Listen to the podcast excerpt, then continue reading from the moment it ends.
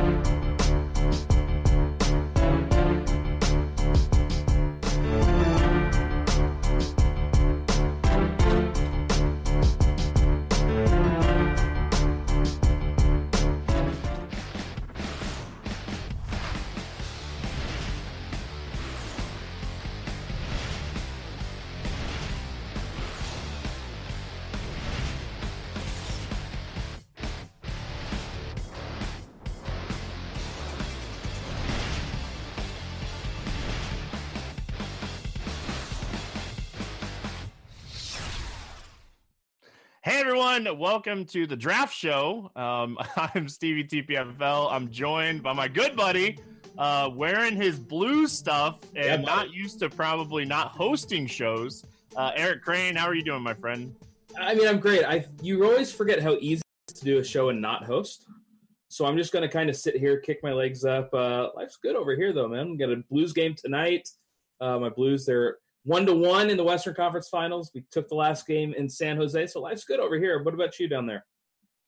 Um, nothing to really be excited about in Florida, uh, except for the fact that it's not cold and it's not extremely hot yet. Uh, it's raining a lot, and um, we're we're gonna do some drafts. I like this baseball slate; it's an interesting slate. And the good thing about draft is we're gonna get those six o'clock games in there. So you know we're gonna get exposure to some games that you know look look pretty good. Crane, you know when we look at it, we might you know even you know get a little exposure to this Reds game with Sonny Gray pitching in Cincinnati. Yeah, I mean, it's really weird seeing Sonny Gray as a favorite over Yu Darvish, and the Cubs. Is that strange to you? A little bit, a little bit. Um, I, I'm not a Sonny Gray person, and I've accepted the fact that he's a little bit better this year. But um, I haven't accepted the fact that Yu Darvish stinks and he can't throw strikes. You, do, dude, I don't know what's it like. He's just broken at this point. That's Right. I've tried to roster him unsuccessfully, but it's just been a disaster every single time I've done it. And the one time I faded him, he went for like 50 points or something silly. So I just, I'm off Yu Darvish. I so by all means, go ahead and play him tonight, guys. I'm not gonna. I don't hate this Reds game. Can we talk about this Astros game? We well, we'll talk about it as we get going. We let's get this draft started. If you guys want to participate in the drafts with us, make sure if you haven't signed up at draft.com, use the promo code grinders. That way you get um, all the fun perks of being um, signed up through the grinders links. And uh, if you want to play in the draft I'm about to post, follow me on draft over there. It's Stevie TPFL like it is everywhere. Do not forget the T or the P like Dan Bach used to all the time. Um, it's not Stevie PFL or, or Stevie TFL. Um, it's Stevie TPFL as in Tampa, Florida. So if you want to play with us over there on draft, um, make sure you get in this draft that I'm about to post. Let's do. Oh, we're gonna use the. We're gonna do the seven o'clock. I guess they do have the standard of slate here, so we're not gonna get the Reds game. We're not gonna get to pick on my my best friend uh, Sonny Gray here. So let me get the invite to Eric here. Yeah, I gotta Look pull up the chat too. We got okay. Hold on. Now I gotta figure out. All right, hold on. You I'm tell not- me. You tell me when you're ready. Um, if you're over there on the YouTube, you want to follow along, make sure you like, subscribe over there on YouTube, and um, you know, post questions in chat if you have questions over there in chat and YouTube, and you know, we can have some fun with this. We're pretty much open. We're not doing really anything here, but uh, Yeah. drafts. And you know, Stevie and I are going to be as unprofessional as humanly possible. So really, Hundred percent. yeah, you guys are good to go. All right, you ready, Crane? I'm good. I'm, I'm good to go. All right, here it comes. Here comes your invite, and we're gonna get started with a ten man. And uh, let's see. I'm sure it'll fill up pretty quick. They usually fill up pretty quick, so um, we'll see if Crane got in there pretty Okay. quick, and um, We got Trav in there. yeah, get this thing going. Um, yeah, unprofessional, definitely unprofessional, 100. percent Um, It's Usually- amazing they put us on a show together. Like normally, like- it's you and I, like you or I. Somebody serious has to show up to like balance out the the silliness. But here we are. Uh, so yeah, let's talk about this Houston game. You want to talk about that? The draft's about to get started here. We got about a minute before it starts. So, you know, bouncing ideas, doing anything we want to do. Um, I'm here just to beat Eric. I don't care if I beat anybody else, um, as long as I don't finish last and um, I beat Eric. So uh, let's talk Houston game. You know, obviously, it's going to be very, very popular, kind of like it was yesterday. But we have four less games today. So, uh, what's your thoughts on the Houston game? You're nuts if you fade this game. I mean, it. Look, this total is like it's going to be at seven by the time this game. Like at some at a certain point, you just don't get cute and you say, okay, I'm going to say the rest of you guys can fade it. I'm not fading Houston. I'm going to let other people fade Houston. I will if I'm doing 150 lineups in regular DFS. I will have 150 Houston stacks, and I'm going to try and get Verlander. You can get Verlander in with them. As far as the draft app goes, guys like Springer, Bregman, Brantley, Correa, like those top four. I I think they should be close to the first four picks off.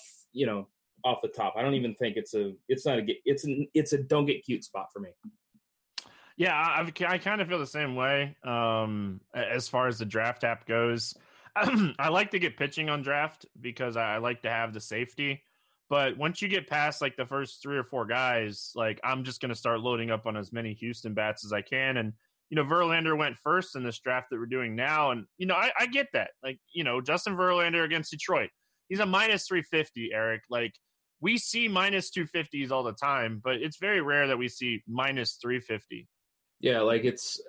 I you know I should have. I guess I should have said that. Like Verlander would go first, and then I'm picking any four of those Houston guys. After that, I'm like, well, okay, we'll have to kind of figure out what I'm going to do. But yeah, I mean, it's um, yeah, I mean, this Houston total. Like I said, you just usually when a total gets over six, that's when I just decide I'm not going to fade it. The fact that it's over seven is nuts. Yeah, their their implied total is what Eric's talking about. It's um it's pretty juicy. Bregman, Springer first and second off the board, Yelich off the board. Um, this leaves me in like a spot. Like I always like to chase home runs, and one of my favorite home run plays of the day is Joey Gallo. So I'm actually going to take Gallo in the fifth spot, chasing that home run against um, Jorge Lopez. And Eric, you're up here in the seventh spot. Corbin got taken right in front of you. Um, I'm guessing you, you're you're looking at some Houston bats still, but there's some there's some good options at the top as well. Yeah, I mean, you know, there are definitely guys you can go with, like Trevor Story against the lefty. I think he's fine. Um, yeah, I mean, everybody I want. This kind of is a crap spot to draft. Michael Wacha kind of stuff. so I'm going to grab Acuna. It's like a, Michael Wacha stakes. Then, like it's He's been uh, terrible this year, and then you as a as a St. Louis fan, you know, uh, you you know Wacha has Wacha has been struggling. Flaherty's starting to figure it out. You know, he's looking a lot better. He's but, uh, legitimately good. Yeah. Do you miss uh, Luke Weaver? Were you a Luke Weaver guy? He was. I mean, if he's your four, you're fine. But like, no, I, I don't miss Luke Weaver. We have so many power arms coming up now. Like, I, I would be stunned if Wacha was around next year. Like, I mean, absolutely stunned. But like, it's I don't know, man. Like, there are just so many good pitchers with the Cardinals. I mean, Carlos Martinez is going to be working out of the pen soon. I mean, that's that's incredible.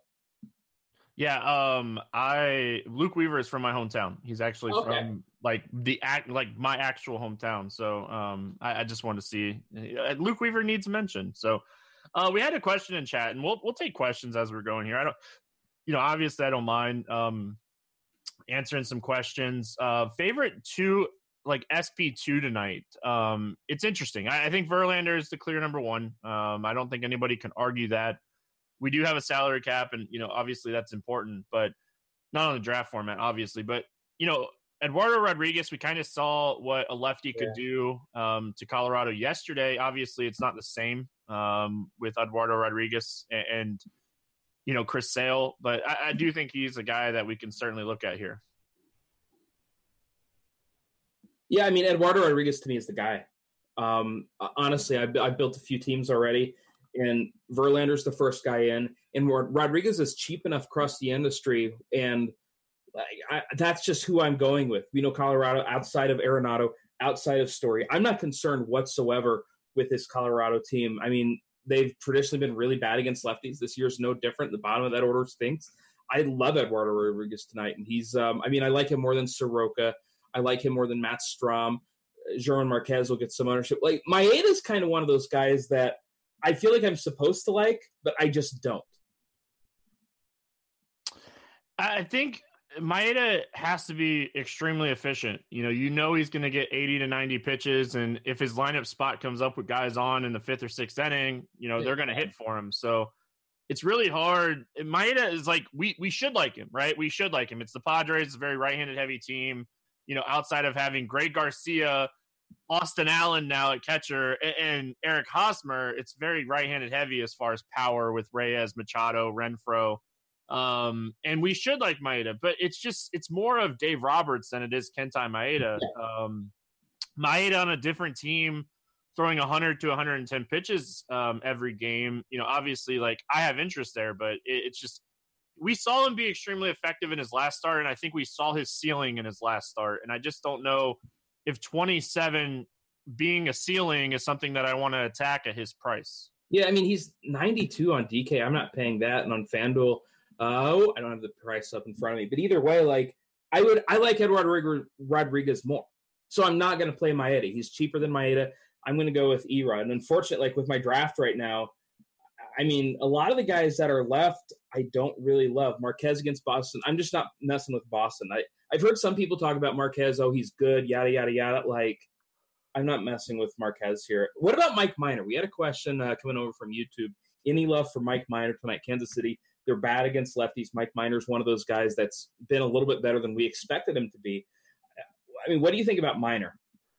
I think the resurgence of Mike Minor is a real thing. Like his velocity uptick is a little bit. It's like a mile an hour more than what he was throwing, and you know it doesn't sound like a lot, but obviously it, it definitely makes a difference. Um, you know he's been able to mix up his pitches quite a bit, so I like Mike Minor in general. And now the fact that like I think this game in Kansas City in general is just the the total is just way too high, and we see this all the time with Kansas City games. Like a nine and a half total in Kansas City is high to me. Um, so I like Mike Minor in this spot. I don't mind the Texas bats either, but like I don't see this game exceeding that nine and a half total. And Mike Minor just got picked right in front of me, so I'm going to take my my actual my favorite tournament play on the slate against your St. Louis Cardinals is Soroka. Uh, this kid is absolutely legit your team is very right-handed heavy outside of Fowler, Wong, and, and Carpenter. Very good team. Uh, I think you're very excited about the Cardinals lineup this season, yeah. or I would be as a fan. Um, but I think Soroka, with his ability to mix in that sinker with that changeup and the fastball, I, I like this spot for Soroka. Um, and he's going to be pretty low owned, don't you think? Oh yeah, nobody's playing Mike Soroka tonight. What's set here? I'm pulling it up. I'm looking for his pitch mix because the Cardinals are really binary as far as the guys that they do well against. Because against guys that throw a ton of fastballs, uh, the Cardinals crush them. Like righty, lefty, yep. it doesn't matter. That's that's just what they do. That's what they've done for a while. What is Soroka? I'm pulling up over. I'm using the old plate IQ tool over on RotoGrinders, and you look at Soroka.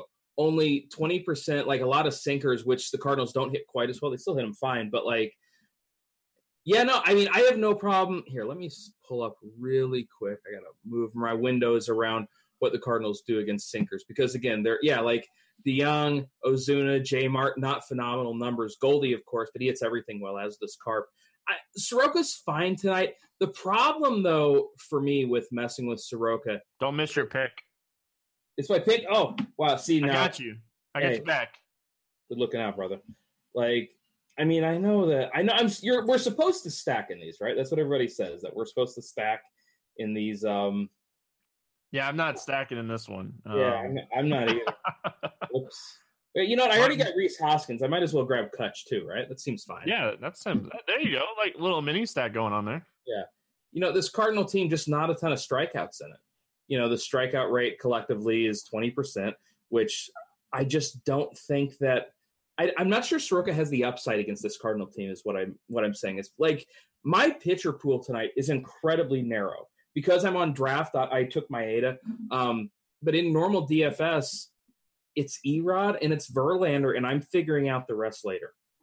Yeah, and like you can throw Corbin into that mix. Um, it's a really good spot for Corbin against the Mets. They they do strike out more against lefties, so you know, like you said, if, if you're running 150 teams, you're the mass multi-ender guy. I'm three to five lineups a night type of person. And like, I, um, you made me laugh at chat. So you threw me off my game there. It was right in my line of view here. But yeah, like just looking at it, like if I'm running out 150 Houston stacks today, which I think is, you know, obviously a solid strategy. They're, they're the top offense. You look at it and like, I don't want to play you know, I, I don't mind playing Verlander in 150 teams, but I'm not going to be able to make all my stacks work if I play him 150 yeah. times. I'm not going to be able to stack the top. So once I start looking down, I'm looking at guys like Mike Minor. I'm looking at guys like German Marquez. I'm looking at Eduardo Rodriguez. Um, I, am sure, like, I, I know you. You are perfectly okay with having zero lineups cash, and you are, you know, all about the risk and taking that risk and making money. I'm sure, like on a slate like this, you don't mind having 150 Eduardo Rodriguez's teams. I mean, I'm not gonna. I don't think I'm gonna do that. Like that's that's a little extreme. But I mean, you can. You know, some of these Houston bats, like the, I, though they are priced up across the industry. Like I was building some lineups on Yahoo, and I was able to make it work on Yahoo. But like DraftKings, FanDuel, they've really priced them up, which I find it interesting. Like it's it's weird looking at somebody like Aledmys Diaz and saying, okay, I guess I'm paying 3K for Aledmys Diaz. You know, but I mean, he wasn't good enough for the Cardinals, and that's when they had Kolten Wong hitting the ball. I mean, it was just um, it was a bizarre world over there. But you know, I look at the situation with Houston. The problem with fading Verlander is where else are you going to go? Like Eduardo Rodriguez has that kind of upside. You know, does Corbin have that upside? Yeah, but he's expensive. Yeah, that's the thing. If I was getting a significant discount on Patrick Corbin, that's who I would go with. But I'm not. Marquez, no. Maeda, I just don't trust the upside for that price tag, even against San Diego. Eduardo Rodriguez is the guy for me. I mean, are are we messing with Jalen Beeks? I, I, think he's I think he's in the discussion today over on like DraftKings where he's seventy six hundred, uh, Yahoo where he's really cheap. You know, I don't really like him on FanDuel, but I think Beeks is really interesting at Miami. Yeah, certainly. Um, it got confirmed this morning that Beeks is actually going to be like the guy, and like I always like to see it confirmed, even though even when it's confirmed, like anything can happen um, I feel a little bit more comfortable playing him. Um, like if I rolled three to five teams on DK tonight, I'll probably have him on two or three teams. Yeah, he's so cheap, and he's a nice pivot off of Eduardo. If I'm stacking Houston and I'm playing the chalk pitchers, like I'm not getting any kind of leverage on the field, so um, I don't mind looking at Beeks to kind of be a little bit different. And you know, we know that team. Miami doesn't strike out as much against lefties, but they're not going to take him deep. You know, maybe like your risk is probably one home run. Um, and you're probably going to get a lot of ground balls. You know, Garrett Cooper and Brian Anderson are the two guys that have semi power, um, if you want to call it that. And, you know, those are the guys you're, you're kind of worried about. Yeah. You know, it's funny. I was, I actually like the wrong guy. I, I was, I was uh, messing with a lineup, a Yahoo lineup earlier, and I actually put some Marlins in there. it's like, well, let's, let's throw in. Why not? But that's how you get – you know, if you want to stack two teams, that's how you get that Houston stack. Is that you, you know, you get you have five Houston guys, that's fine, but you really got to find that cheap secondary stack. Miami can do it. I'm not saying I like it, but I'm saying it is uh, it's workable. You know, I, I always prefer something more than workable when I'm talking about who to play. But I mean, it's certainly it's certainly okay. I'm looking at some of these other guys. Like, like what do we think about Tampa tonight at Miami? Jose Urena, somebody who's always had really large splits. I mean, do you have any interest in Tampa Bay against Urena? I have a little interest in like Choi. Uh, Meadows is just so expensive. Lowe is just so expensive. It's a good stolen base spot for Kiermaier. It's it's it's so weird stacking in, in Miami just in general. That ballpark suppresses home runs so much. So like I, I, like I like Atlanta a lot. Um, it's a good ballpark for hitters, uh, especially the lefties here. It's Michael Wacha stinks, and the other team that I'm kind of looking at here is, is, Milwaukee. I like the lineup today. you know, they called up Hera, Hera, Hera. I think it's Hera. Um. He's a top 15 prospect. He's the top overall prospect in the Milwaukee organization. Um, he adds another power bat.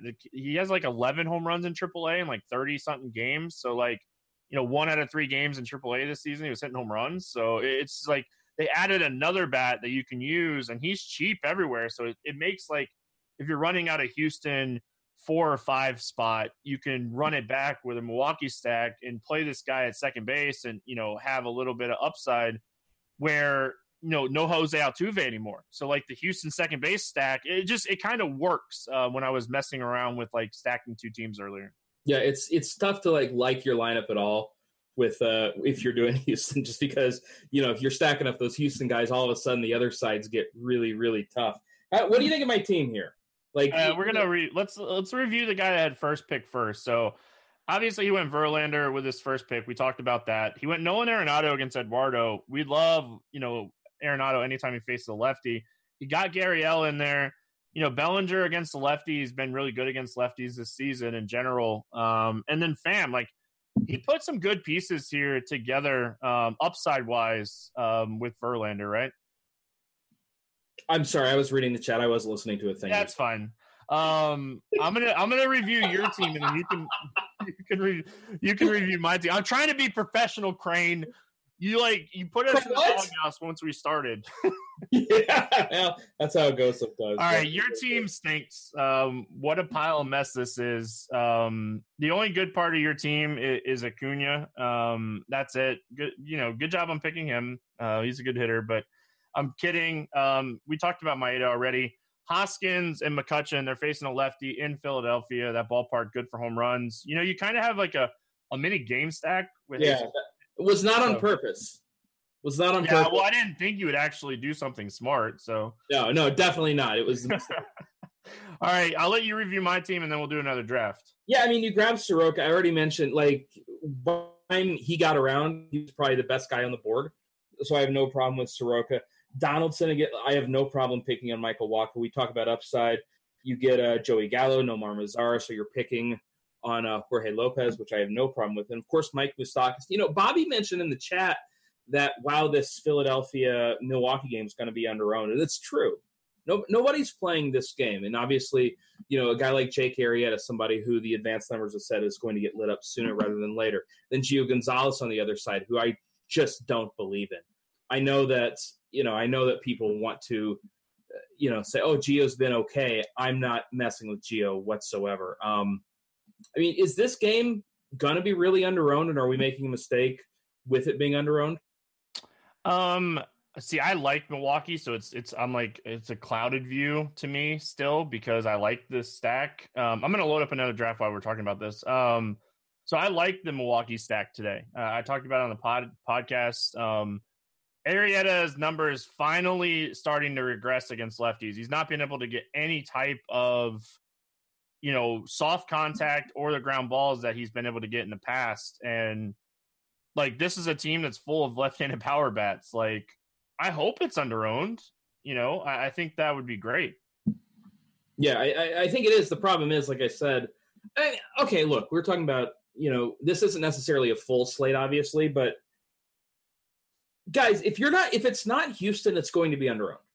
That's the yep. truth. Like yep. everybody except Houston, because they're going to carry so much ownership. And again, I know I'm sitting here as the guy that always wants to be contrarian, and I'm sitting here saying like, I think you just got to play Houston. I still feel that way, but if you want to be different, there obviously is a path to winning with Milwaukee, with Philly, and um, in DFS, like that. That is a big edge. Anytime you can get a spot that is going to be incredibly low. And I think that's the situation we see, we see tonight with everybody except Houston. The problem is, who is there to love? Have you posted this draft, by the way? I'm about to post it right now. I, was, I didn't want to interrupt you while you were in mid thought. Um, no, no, you can post it. It's, it's all half-ass thoughts, anyways. Yeah, it's you know, well, There you are. When usually when you are the host and you're like talking to me on like XM or something, I'm like usually like at a hockey game or at dinner or something. So like I don't feel as bad. Um, we're both in the office today and like able to like actually chat. Um, but yeah, if you want to if you want to join the draft, I, I just posted it's, it. It's one spot left. You better get in now.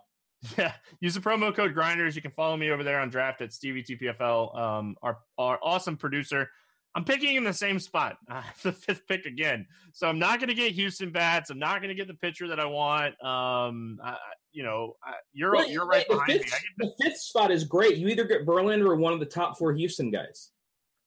Yeah, but is there top four Houston guys today? Yes. I guess we could talk about that. Who's the fourth? Correa. I hate playing that guy. It's fine, but he's I mean he's been playing better by the way. And it, it, it look, you're getting the cleanup hitter on a team with a seven run total. Yeah, I get it. I get it. I Thank just God. I thought Jason Castro was about to break this early slate. He already has one home run. He was up with two men on, and I'm just sitting here thinking, are you bleeping kidding? Buxton could also break this early slate. I uh, slept too long. I slept through the early slate. You missed you missed a good slate. All you had to do is play three to four Yankees on 100 percent of teams and be happy. Like Yeah, that was a I- very simple slate. Yep. Uh, not sad that I missed it at all, to be honest. Um, you weren't going to do that. yeah. Uh, no, I was going to do that. I talked about that on the podcast. I said the only way you win on this slate is play the Yankees. I just I, the playing with the weather is the San Francisco game even playing? Yeah, yeah, it's it's one to one now in the bottom of the second. They they came out with a really weird lineup. So I, I you know I scripted the slate, and then the lineup comes out. Brandon Belt's out. Stephen Vogt is also out, of which I had about twenty percent of both. So we don't have the uh, mass edit yet from lineup HQ with with uh, with uh, on FanDuel. So my whole I spent like two hours this morning just having to manually take out those guys because next thing I know I've got like forty percent Pablo Sandoval, who had an RBI. I'm happy with that. Oh, good. Patrick Corbin goes. That means.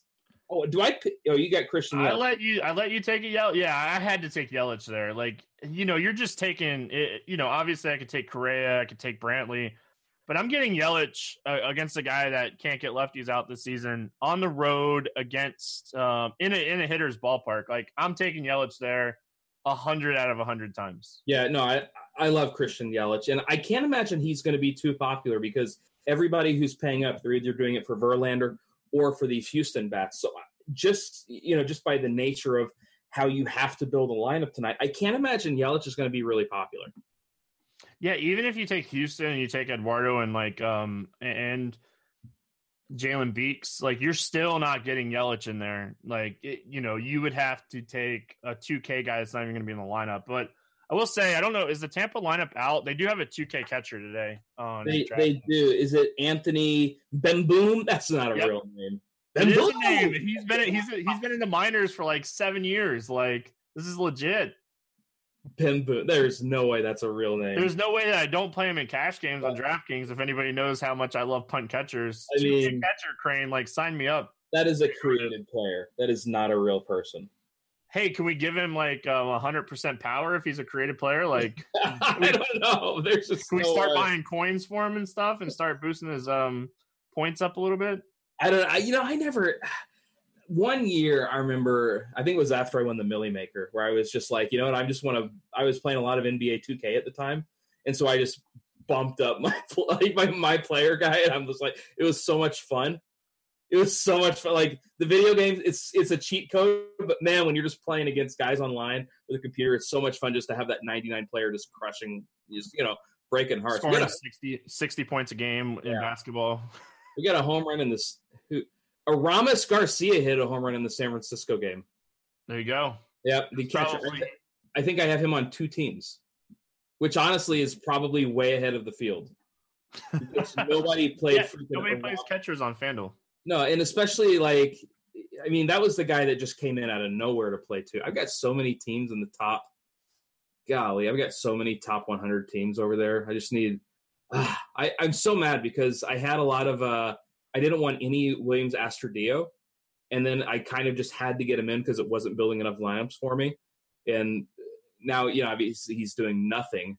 I've got a few really nice teams. I'm sit. The problem is I have to wait on these guys like Mike Trout to do something or uh, Clint Frazier. God, if those two guys get there, I'm just going to win all the money.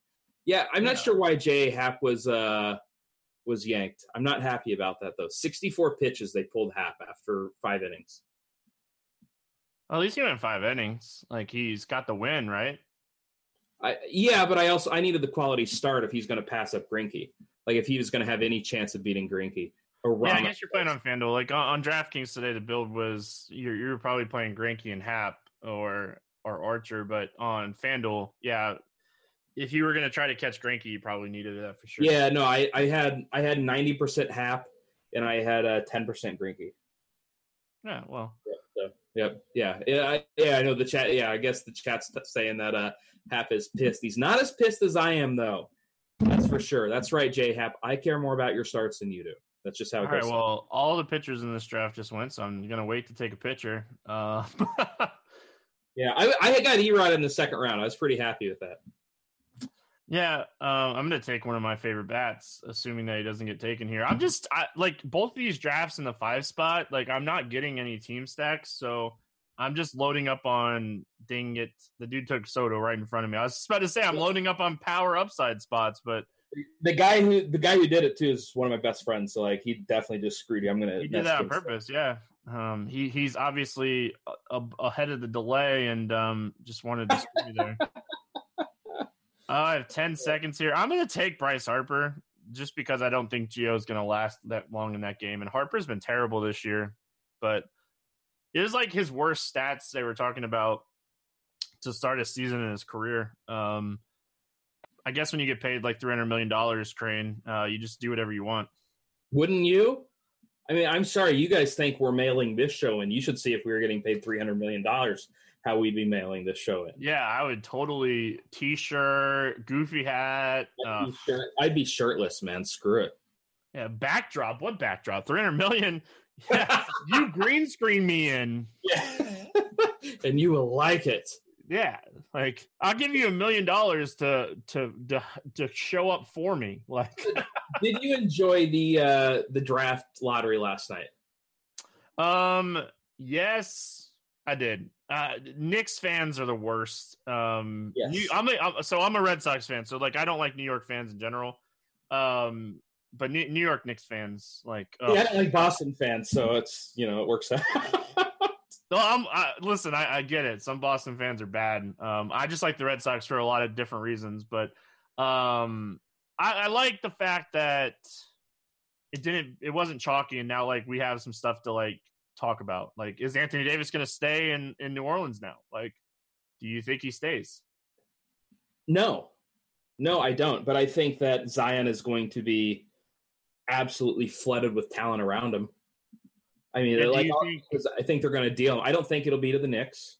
I think Boston will end up getting him um, because now think, all of a sudden. Um, could I didn't mean to interrupt you, but could do you think like do you see New Orleans moving off the first pick? Like, no, not a shot zero chance that New Orleans trades the first pick. Like if you're losing, like man, I guess like I, I don't see them moving off of it either. But what would somebody be like willing to give up? Um, what do you think somebody would be willing to give up for that?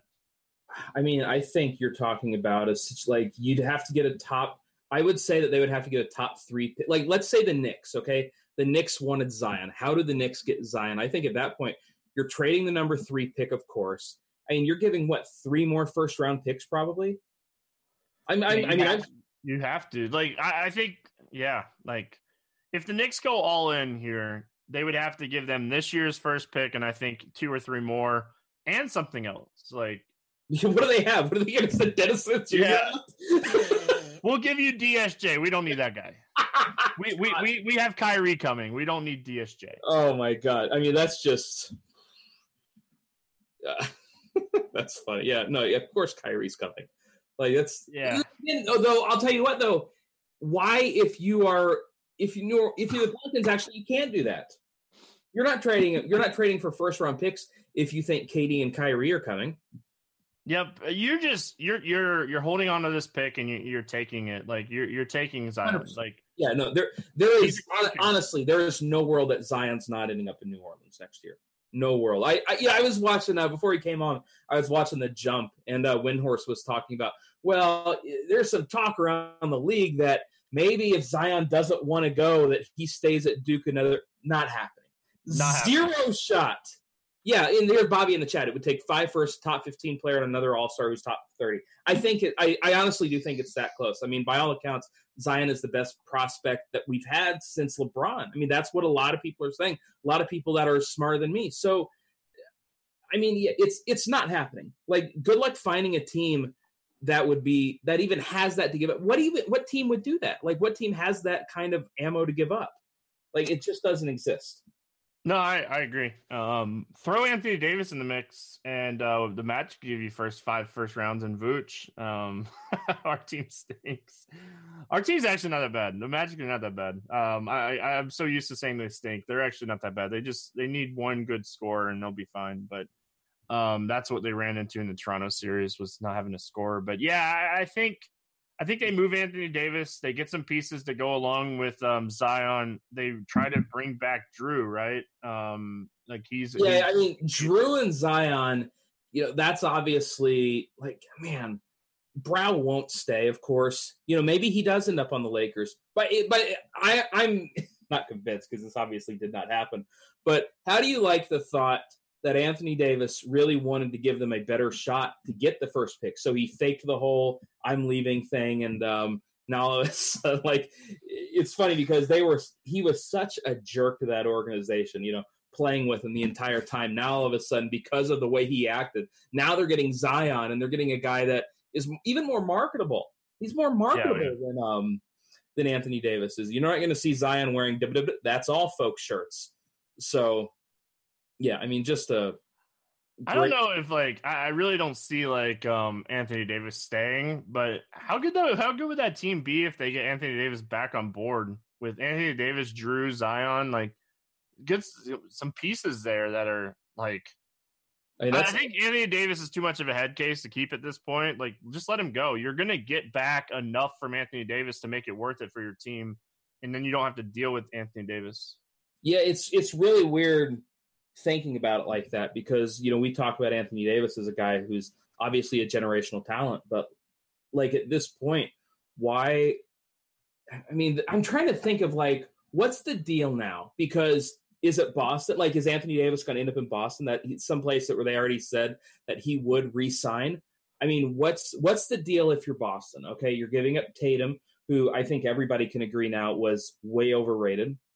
Well, you're a Boston fan. Do you agree that Tatum? I'm not. A, I'm not a Celtics fan. I'm a Magic. I'm a okay. Red Sox fan. I'm not a Boston in general okay, fan. So, like okay, so let's talk about it. like if you're Boston, you're. Getting, oh, hold on. Let I'm going to do a hitters only draft, and we'll keep this conversation. Yeah, we're not going to talk about my amazing team that I've got now. No, we're gonna we're gonna do one more draft before we run out of time, team, guys. Look at that team.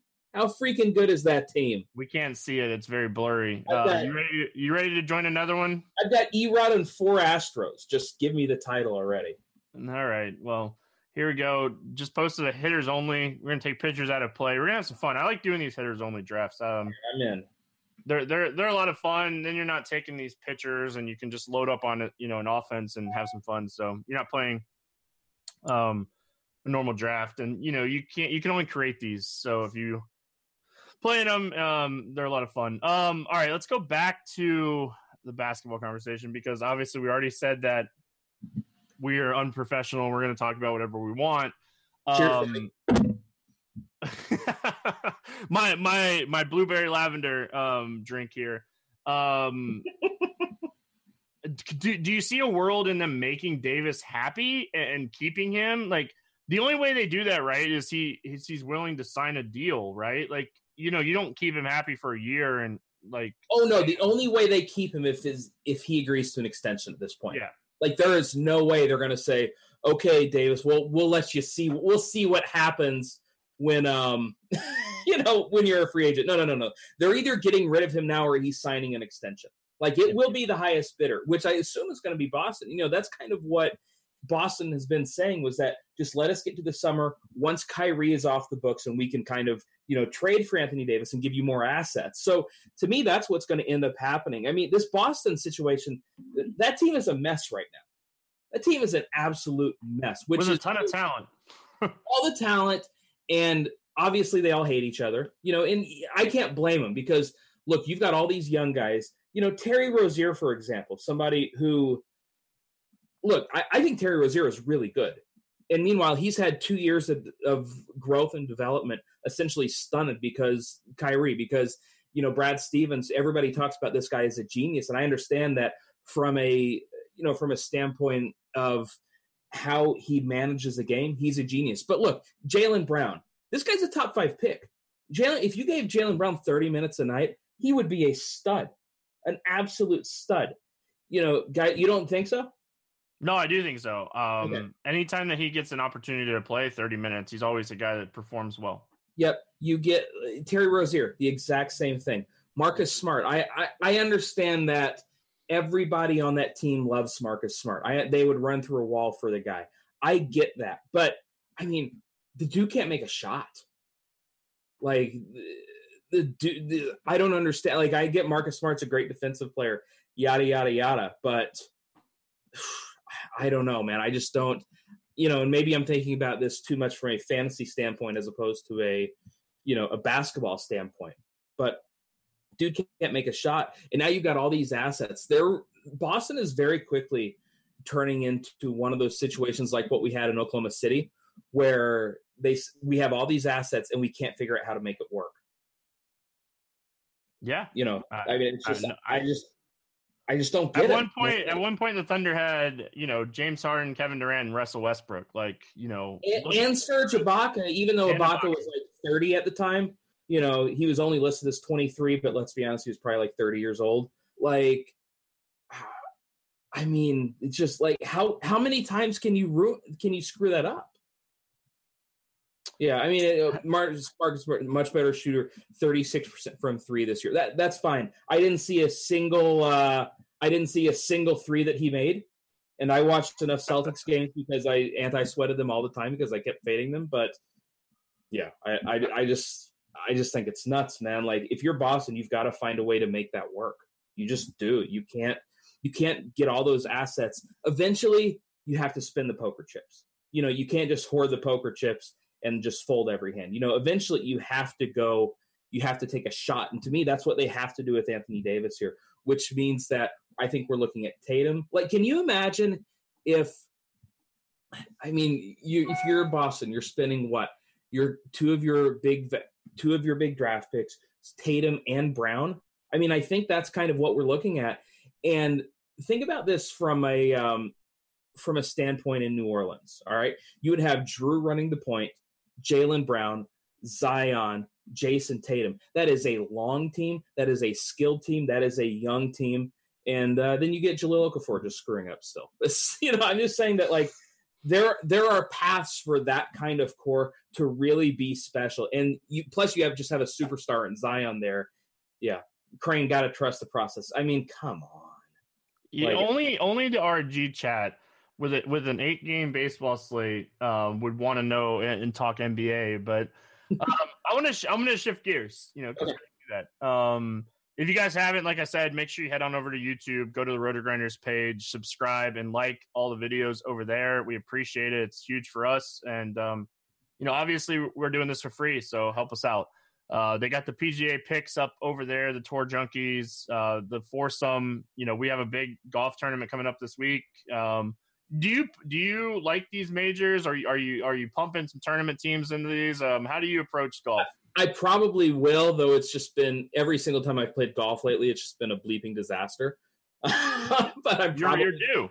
Yeah, you're right. Yeah, I haven't won. I haven't won anything since like the Masters when uh, Sergio Garcia won. I won the big FanDuel tournament that year. So you really do. Yeah, I really but um, this is your week, Crane. yeah, I do like Dustin Johnson a lot this week. Um, I think uh, I just like the way his game. You know, there's been some stuff coming out interviewing some players where they were talking about just how length is going to be massive. It was um, oh, I'm trying to remember who it was. Chat, you can help me out here. Somebody was one of Justin Rose. He was interviewed said that even though there's going to be 130, 140 guys in the field, he said that he only thinks there are 30 to 40 guys that can even win because length is going to be so important this week, just because of how slow the golf course is. They've gotten just a ton of rain up there, which means that the course is going to play longer, even because you're not going to get the roll from the ball once it hits the ground. So you're up again. see, you're a better person than me. I would 100% just let the clock run out. Let's see. Should I Yeah? I, didn't- I didn't want to leave you with like a Tommy Pham. Uh, you know, I, I want you to have like a legit chance to win. So you're gonna let me get Aledmys Diaz again? There you go. Yeah. Yeah. Okay. Um, So you're saying and I saw Justin Rose said the same thing. So this is um this is something where absolutely people are talking about. So I'm going to be looking at a lot of long guys. I think Dustin Johnson. I I just like his all around game. Um, any model that I built, he's really he's really popped in it pretty freaking hard. So he's somebody that I'm going to be focusing on. Yeah, I do all my research. Like I I play like five teams in the Milly Maker. Um, I waste a hundred bucks every every tournament. Um, so yeah, I'm gonna I'm gonna do my research, and by do my research, I'm gonna see what Noto has to say uh, about the the tournament, and um, yeah, um, nobody is shorter than Dean at RG. Let's just or oh maybe STL, but Dean is like I, we're all I think we're all the same height. As like Uh, you're you're taller than Dean. I'm trying to help you out. I'm trying to be on your side. Thanks, I appreciate that. I Like need some like I need I need some, next. Uh, I feel bad that you guys have to, you know, at least it's not NBA. At least you don't get body parts for 20 minutes. Uh, but Dean and Pepsi up next, like you're gonna get 20 minutes of acting like best friends and um, talking about Jackson bags. uh, yeah, I mean nobody's taller than cheese though. Like I'm cheese, taller than Cheese. ever- no, it's cheese is seven feet tall.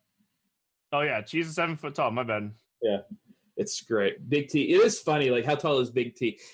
We're at um where were we, Stevie? Where's it the we're at the um we're in Nashville.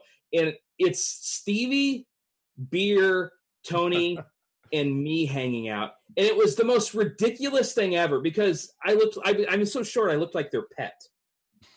You know? You get like three of the three of the biggest guys at RG. and I'm just sitting there. Hi guys, how's it going? What's up up there? Like it was so silly. Uh, if you guys want some fun, by the way, uh, if you have the MLB TV, Mike Trout's up with the bases loaded, two outs, uh, trailing by two in the ninth inning. Um, so yeah, this is the ball game right here. So I was talking about all those Mike Trout shares. I was needing to get there. It's certainly possible now. Um, yeah, fun times all around. Unless you're a Twins fan, then you're just terrified. We need to, we need to get it to the point where like um like we we have a, a we can pull up MLB like on the show and like Crane can sweat the Trout at bat like as it's happening. it's, uh, I, dude, I sweated a Milly Maker win on air. Like, is that not enough? Yeah, but you know that was a long time ago. It was like a year ago. Like you know we we got to we got to get a new new Crane like sweat face going here. Like Uh, you need a, a Trout hit. Like You should see me during Blues games. I I, dude, I would, I, I, I am a fan, and like I know when your team gets like deeper into runs, like how much of a fan you become, like of just don't mess with me type of Yeah, thing. oh, I'm I'm awful. Like Yeah, I'm like, I, I've had you know dad life is part of dad life was learning how not to yell when something happened in a game. So like yeah, the see, I have not learned that. My daughter's seven. Oh. I still haven't learned that. oh, okay, see, I like my kid has a lot of trouble sleeping, so I have to learn it. Otherwise, Oh yeah, hell to pay at the house. But I mean, it's what happens is instead of yelling, you um you have to like celebrate in other ways. So you know, you're standing up, just doing this thing with your hands, and it's just um yeah, it's it's a little embarrassing if the windows are open, but eh, what are you gonna do? do you have uh do you have XM today? No, no, my next XM is Friday. I this is my first shot. Like I'm I've got a light week. I'm I do um I've got XM Friday and I've got this show today and that's it. Yeah. So I'm not even gonna be able to talk NASCAR with you this week. It's very sad. Yeah. Um, well, not a lot to talk about this week. It's the All Star race, but I was shocked to see like DraftKings and FanDuel put out pretty decent contests for the All Star race. So pretty pumped about that. Um, we're al- we're almost up here, almost time to get out of here for us. Um, if you guys want, uh, I'm gonna do a couple more drafts when we get off the air. I'm gonna post them and have some more fun. Um, I got to go grocery shopping, so I'm gonna draft while I go grocery shopping. Ooh, you Yeah. do want a party. Yeah, my my my wife can't do it anymore. She's getting to the point where she's pregnant enough where I have to go do the grocery shopping. So Now, do you get the right stuff? Because I like when I'm grocery shopping for the wife, she she's a vegetarian and I am decidedly not a vegetarian. Oh, yeah. So, like, do you get the right stuff? Do you know what to get? yes, uh, the the list is made. Um, I just go pick it all up. So um, not too bad. Won't take too long, but I'll do some drafts while we're walking around the grocery store. Um, it's been fun. It's always fun to do shows with Crane because you know obviously we talk about whatever we want. um, and then we get paid millions of dollars, like we talked about. Yeah. Unfortunately, yeah. that's Anthony Davis, buddy. Unfortunately, Dean and Pepsi are up next. I'm sorry. I know you guys would rather us just do the next show as well. Um, well, maybe we'll talk to the producer about just skipping their show, but make sure you tune in to Crunch Time, Head Chopper, and Mr. Tuttle over there for Crunch Time, an awesome Crunch Time show today. Uh, check out Dean and Pepsi up next. And uh, if you haven't already, subscribe and like the YouTube page. That's going to wrap it up here for the draft show. He is Eric Crane. I am Stevie TPFL. Good luck in your contest tonight. We'll see you again next time. Holler!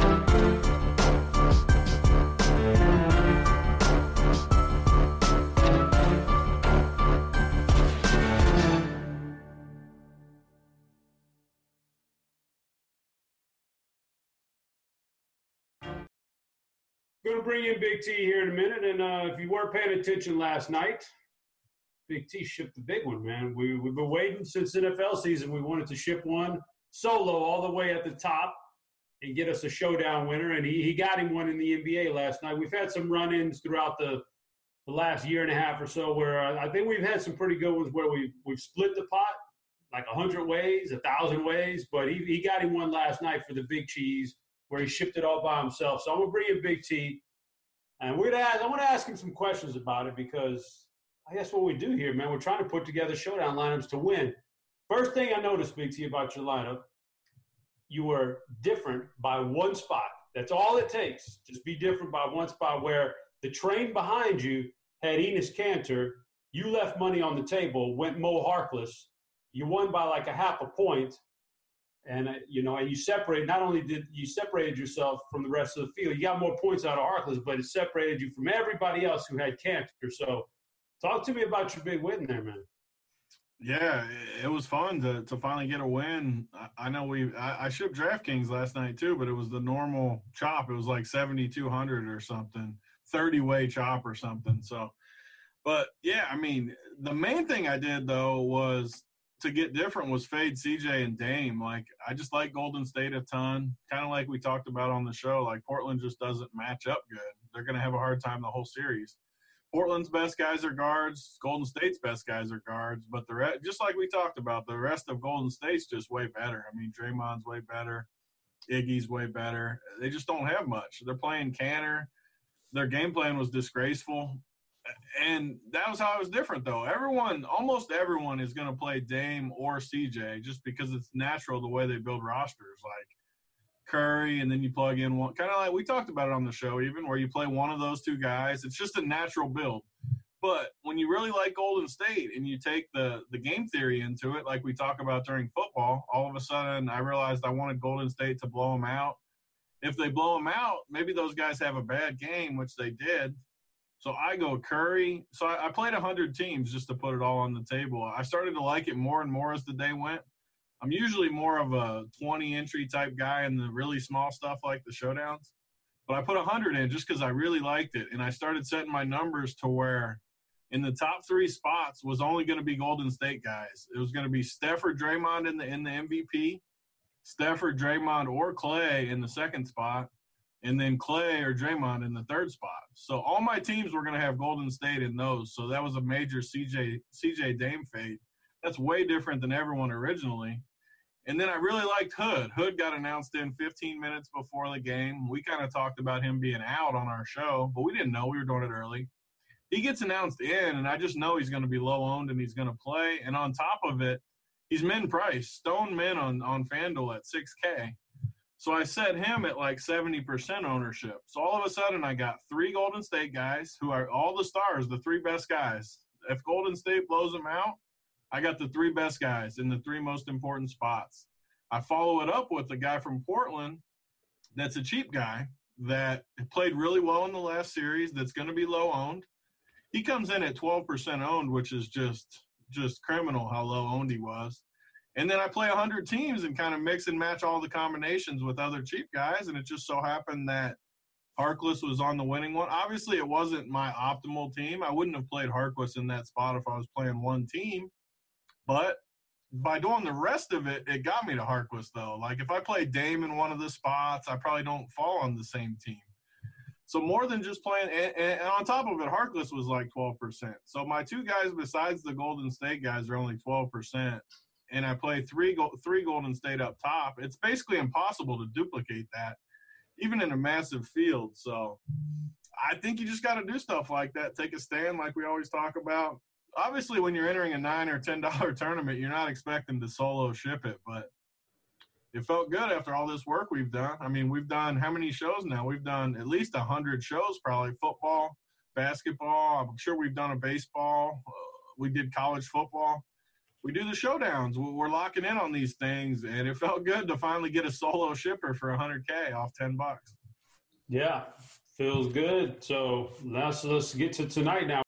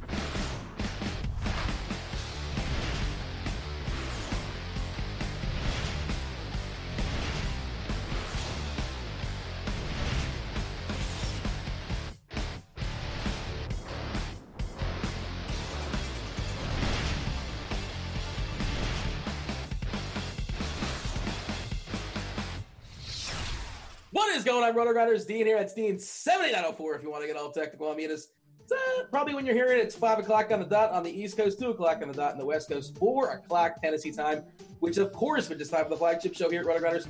It is called Grinders Live. It's sponsored by Fantasy Draft. And joining me today, it's one Pepsi 7. What's going on, Pepsi? It's glad to be here, man. Happy. I mean, uh, it's a great slate for baseball. Great time of year. I got to ask you, how's the weather out your way these days? You in Nashville, Tennessee. The weather for spring has been atrocious here. It's almost like winter still hasn't left. We had three years of winter here in Ontario, and now spring's still not really here. It's just been lousy, lousy weather. I'm sick of complaining about it. I'm sure you're sick of hearing it. Tell me you're having a better spring than I am. Uh, yeah, I don't know what spring is. I, I still don't know about seasons. Like I'm a Florida boy, so I, I, seasons aren't really a thing to me in my head. But uh, it's been most it's it's fairly it's not that hot. Uh, I hope it doesn't heat up too much more. But uh, yeah, I, I enjoy it. So that's one of my favorite things about living in Nashville is the the weather. And it's uh, it's a little bit warmer than I want it to be. There's a little bit too much sun, but as you as you can see, I did not leave the house today because I mean, that's strange. And I don't want to. A rare thing that you don't leave the house. I mean, I'll put a hoodie on to dodge the sun. I don't like the sun. It's it's. I mean, I understand we need it, but you know, I'm not saying to take it down or anything. But um, you know, I mean, I'm a little anti. I'm as bad anti anti sun as you can be, without being goth. I'm not goth either. So there's a fine line there somewhere, I suppose. I'm wondering in uh, other U.S. states that actually have spring. So I guess on the East Coast, if anybody from Philly or New York or whatever, I'm curious. Has everybody had kind of a bad May and a poor weather month? But uh, or is that an Ontario thing? I'm just curious in the chat. I'm not asking you. How would you know? I have no idea. You sound like my mother, like that. Uh, the older you get, that you want to know about the weather and other people, other places. It's like, why do you want to talk about this? You know, this is. Yeah, I don't want to. Yeah, you know, what's what's the, I, that's the conversation that I feel like I've, the older I get, the more I hear. It's like, well, what's the weather like? And it's like, I don't know how you're like 300 miles away, give or take. Well, actually, yeah. you're more than that, but I'm doing bad math. But whatever it is, you're all the way up there in Canada. That's a whole different countries. Yeah. I, mean, I just want to have good weather so I don't have to complain about it. You know, I mean, I mean, not everybody can be bogs. It's like, ah, oh, it's a little cloudy today. It's only 78 and cloudy. I don't want to hear about that. You know, I'll take 78 and cloudy every day of the week. But uh, I just want to hear. Uh, see, Chicago hasn't had a spring, meaning it's been lousy there too. A couple other people saying it's been awful too. So I guess it's just been wherever you have spring, it's been a bad spring. So I've been dying for summer to come. I want to feel like baseball is officially here, but even playing outdoor baseball, it's been cold and rainy, and I just am sick of it. Bring me some uh, sun, Dean. Give me some of that sun you don't want. D Train, our fabulous multitasking producer, who, by the way, he will be grabbing your questions over there on the YouTube. Uh, if you guys are watching YouTube, feel free to like and subscribe. We much appreciate that. You get the old notifications as far as when shows are going down. Of course, we don't just do baseball, it's year round. Uh, there's probably either a golf show tonight or there was one last night. You guys can watch that in the old repeats. Uh, D-Train is saying that uh, he's enjoying the biking weather. So he, uh, yeah, he, he likes the bike in the work. That's his thing. Yeah, well, that's what usually spring weather is like here. It's it's nice up, but like I said, it's been way too cold and way too rainy for uh for spring for this time of year. And by mid May, we're playing baseball. Usually everything's in, in full flow here, and it's uh, played last night. It was cold. It was wet soggy in the outfield even at times. Just you know, it's just uninspiring. I want to play baseball. I want to I want to enjoy it, and the weather's a big part of that. Obviously, we have had a lot of postponements, so we have a lot. We have had a lot of rain even for DFS. How'd you do last night? Jack in the bag or what? No, I struggled to my first few swings of the year, so I had uh, I went one for three of the walk and a hmm. line out. So my last two at bats are pretty good. Hit a hit a double out the wall to right, and then hit a shot in the gap to left center. That I thought I hit really well, but uh, guy went out there and took it away from me. So my last two at bats are better than the first two. All right. Well, you're only as good as your last at bat. That's my understanding. Uh, you're only as good as the last slate you played on too. Last slate was good. Last night was good times. I'm not sure how much you played uh, yesterday. I, I love when you can get double barrel elite studs. Uh, Chris Sale obviously was awesome. There's a couple other guys, a big uh, big name Smith out there was pretty great too. Uh, I think we had a good slate. We on the uh, the premium peak uh, Pepsi. We showed uh, you know the plate IQ scores, how the Royals were, were popping. We talked about how Foltynewicz was broken, so the Cardinals were interesting. Uh, of course, there's no victory lap needed for the Astros. Like everybody liked the Astros last night. And spoiler alert, Groundhog Day. Uh, we're gonna like the Astros once again today. We did whiff on Oakland. That was a whiff uh, for sure. But I think uh, I certainly hope you guys watched the show yesterday. I think it was beneficial. Uh, and hopefully uh, y'all had a good time. Now nobody, nobody won more money yesterday than Big T. I'm not sure if Big T is out there lurking, not in the baseballs, but in the basketballs. Pepsi, Big T uh, took down what not one, not six figures. And that's no decimal points. So congratulations to Big T. Had wow. himself a good night. Good for him. That's why he was able to mail it in today in the expert survey. He was too tired staying up all night winning and, and celebrating. But uh, congratulations, Big T. I like to see when good people win money. Good- Big T's a good dude. You know what I mean? So he's an easy guy to cheer for and like. So I'm happy to hear that. I like him too. It's interesting. Whenever people point out, like they say, one of the good guys. Oh, it's nice to see one. And people say it all the time, and like they say it so much that like when somebody doesn't say it, I assume they don't think they're one of the good guys. I guess that's the case. I mean, maybe there's enough guys in DFS that are arrogant or just have won so much that you just don't want to see their name anymore. You know, for example. But uh, yeah, I just uh, I just think he's a good dude, and uh, I heard that he won some big money, and I was happy for him. of course, Pepsi, you know what that's like too. Without this, the decimal point winning six figures. I myself, I've won um one figure, two, three, four, four, five. I won five figure. Never six though. Six has got to be a lot of fun. Six is a lot of fun. I didn't realize you'd uh, get all the numbers on the way up there. You stumbled a little bit right around five. you might have skipped four. I, I'd have to go back and look at the replay. I think you got most of the numbers though. So I've never won four figures, just either one, two, three, or five. but uh, yeah, good touch. It's I think tonight's slate kind of shapes up the same way, Pepsi, because um, I love. The, I, I mean, look, it's an eight gamer. I love this slate. I feel like I'm kind of honed in, and it's baseball. Wonky things to happen. You know, the worst pitcher in the world can go out there and shut down the, the Astros. We might have the worst pitcher in the world, or at least in that uh, in, for Detroit, because the pitcher they're rolling out there today is pretty uh, disastrous, and he has no right being in the majors. He's a guy that's we probably should focus on more when we're talking about hitters, but just now that we're there, like uh, you know, all the projection systems, Zips, Steamer, the bat projects this guy to have an ERA like uh, five seven, five eight, five nine, and not strike dudes out. And of course, we know that bullpen behind him is pretty terrible too. So the Astros, is it? I haven't seen the update. What do we have as far as the team total? Six point nine runs. This is not Coors Field. This is not like Wrigley, where you know the wind's blowing out like thirty miles per hour.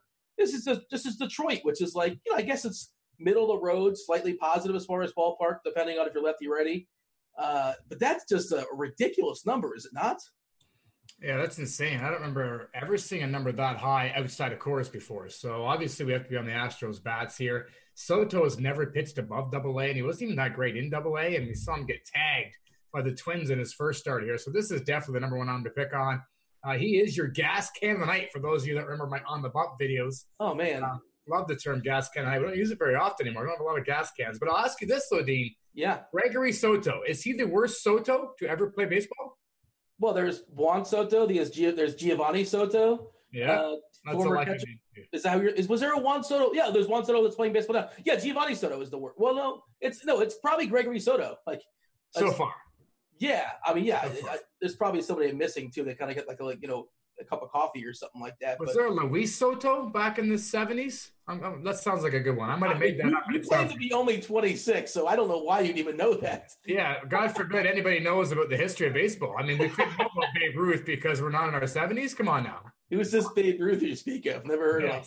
It's a good chocolate bar, isn't it? Actually, I never have tried the Babe Ruth chocolate bar. Have sucks. you tried it? It kind of. I think it's all. I think it's all peanuts. I mean, you know, Yeah, Okay. and if you're gonna power rank peanuts, like the lowest, you know, it's peanuts. Like who wants? You want cashews? You want walnuts? Uh, In the nut family, the peanuts don't rank very high. Oh, it's dead last. I'm pretty sure it's dead last. Macadamia. That, that that's kind of a.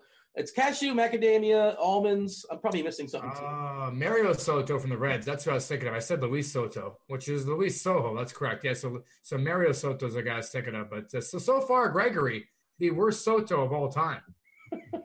Well, the you know a, a young uh, Soto out there can dream, I suppose. Somehow Trump. Can only go up from here, but it's unlikely to happen tonight against Houston.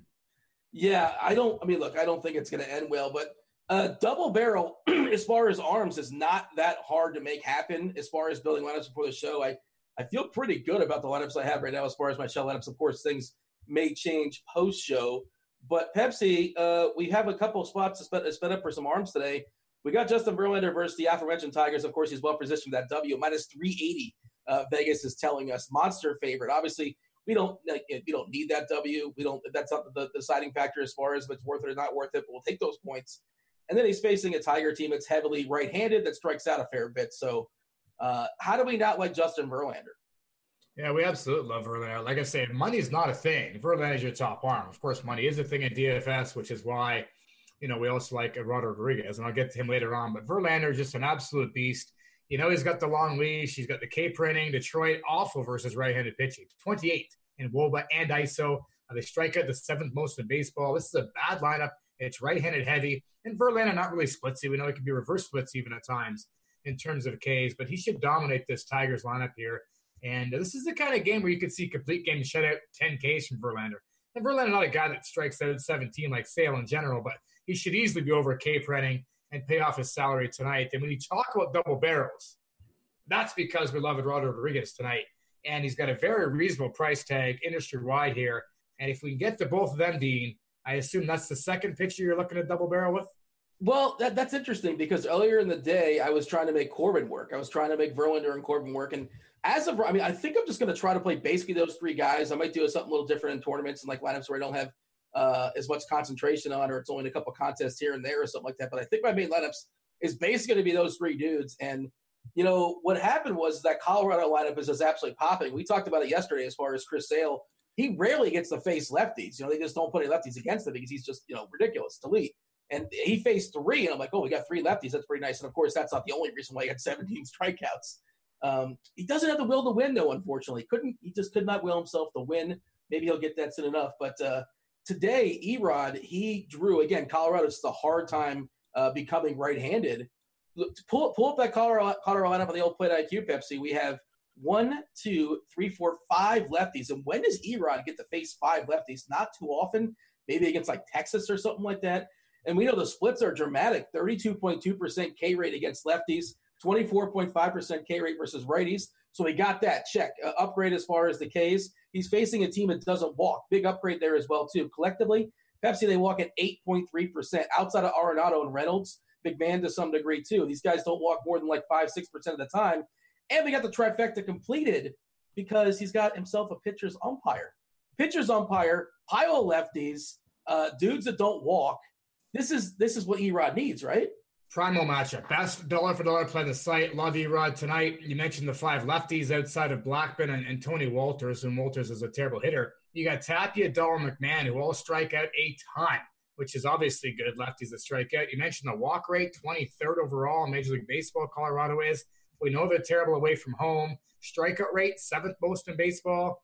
And of course, that includes their home numbers, where they're walking and not striking out as much. So this is just a bad lineup away from home. It's a great matchup for Erod. Uh, Rodriguez is really, really good too. Three of his last four starts, he's gotten six plus innings and allowed only one run in three of those four. He's always run a K per inning. So I could easily see six or seven clean innings here, a K per inning, considering his price. Again, industry wide, he's the best bang for your buck, in my opinion, now.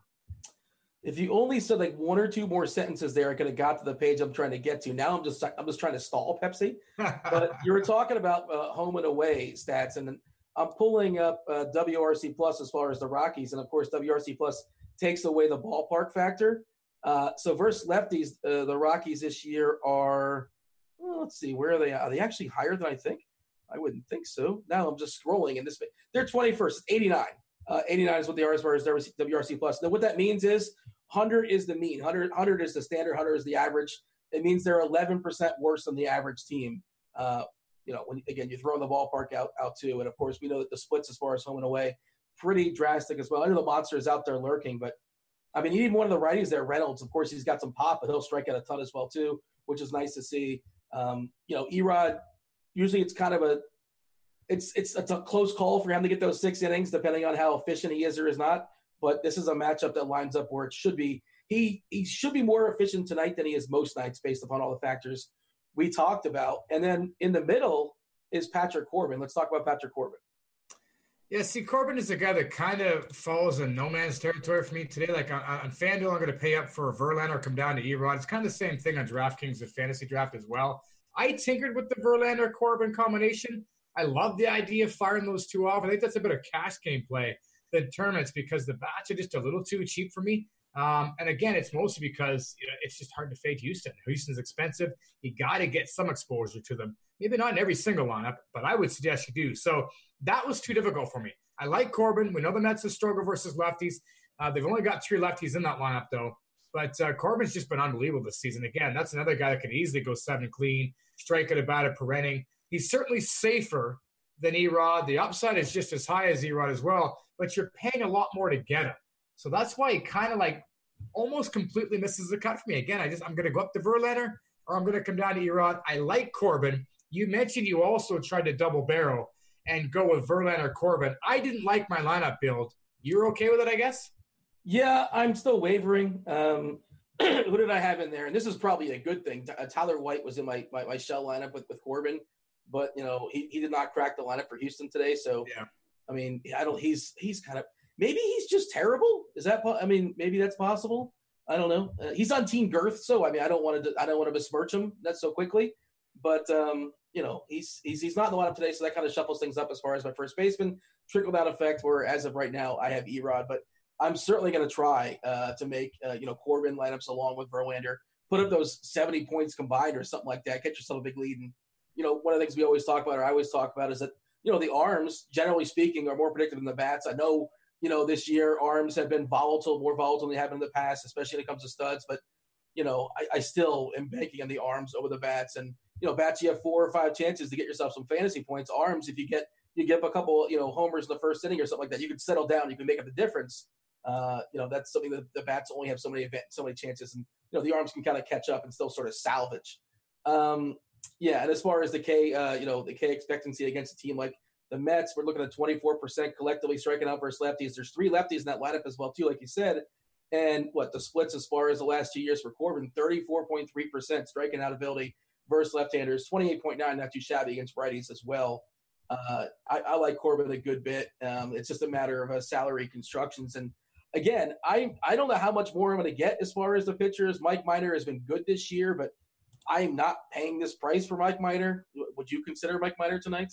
Yeah, I'm a believer in Minor. Like I said, this is a pitcher that was pretty had some pretty good years when healthy in Atlanta. He's kind of got it all back together. He's healthy again. He looks great. But yeah, no, I don't love the price point. And uh, as I'll probably continue to say and reiterate again, I'm likely either going to go up to Verlander or I'm going to come down to Erod. And like you, my, my pitcher pool is not very deep tonight.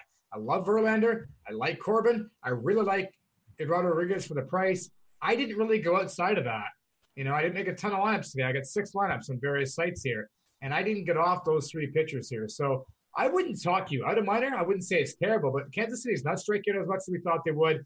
Uh, they got some decent bats in that lineup right now. They're, they're swinging the bats really well, too. So it's not ideal, but would I be shocked if Minor goes seven and strikes out seven? No.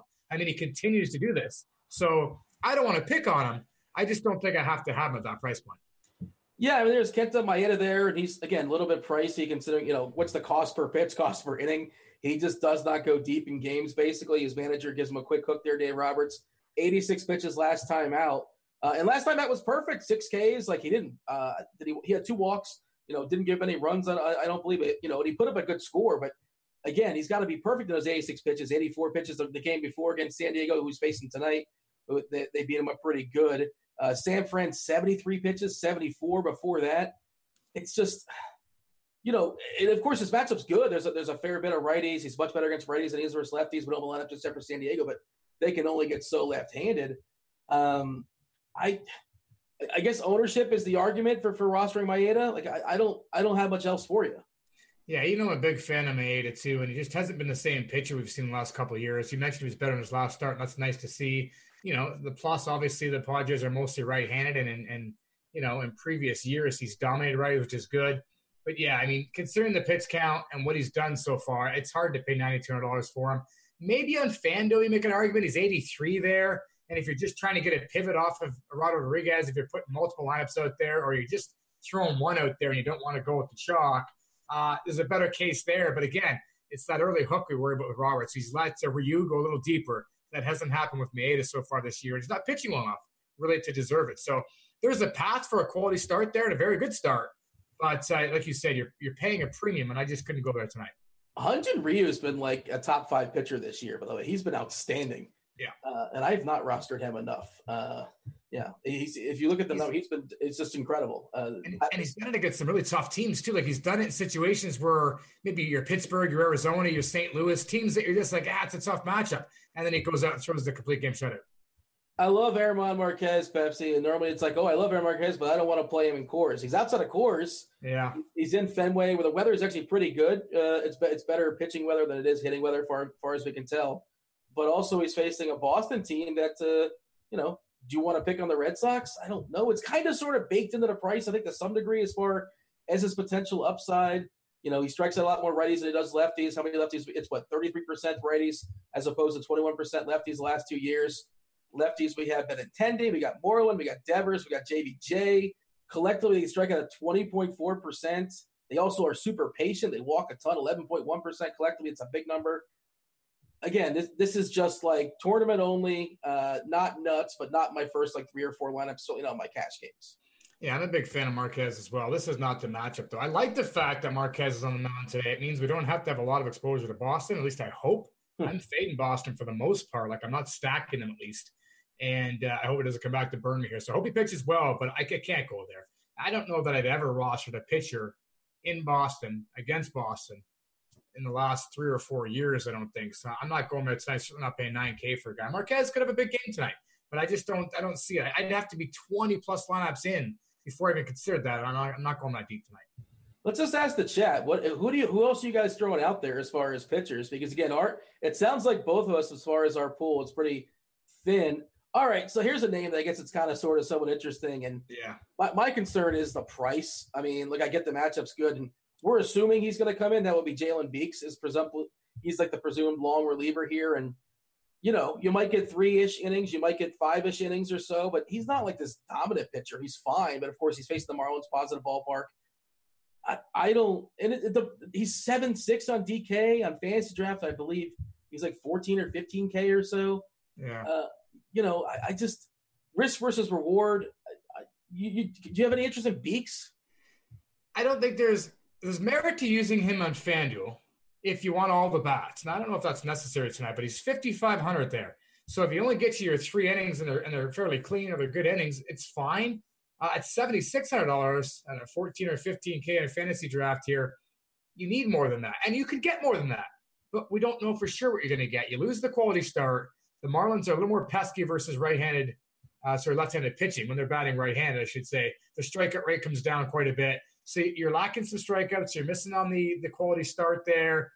You're not getting a huge discount anymore, unless again, unless you're playing on FanDuel. So I think outside of FanDuel, where you just want to throw a lineup in there and have all the bats you want, I won't be going there. Again, I, I can for six hundred dollars more on DK, for example, I can get to Eduardo Rodriguez, who I think even has a better strikeout matchup. And of course, you can go six or seven possibly out of him. Likely six is his ceiling as it tends to be, but you can get the quality start.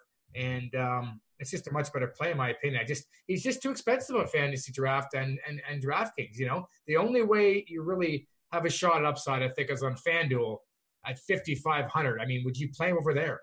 Well, his upside is shot because he can't get the quality start because he's not starting.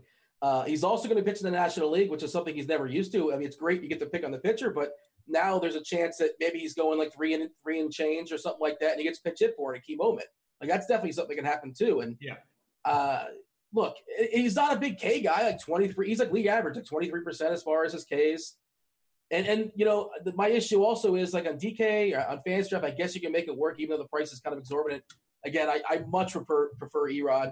Uh, I guess the argument again is ownership and goofy things can happen. The, the, tricky part for me on FanDuel is that like opportunity cost to me is huge at pitcher. Um, I, of course, it opens up the world to you, and you can get you know if all the big bats go nuts, you can't theoretically get the big bats with a guy like Verlander, with, a guy like, with a guy like Corbin. But I just think Verlander or Corbin can outscore Beeks by like 40 points tonight. So you could make that up, but it's tough. Yeah, and again, I, I, think in terms of point per dollar, the only way you do that is on FanDuel, where you need less. And of course, if you get a couple extra home runs by your bat upgrades, you can make it up. And and you hope he goes five and strikes out five. He's certainly capable of doing that.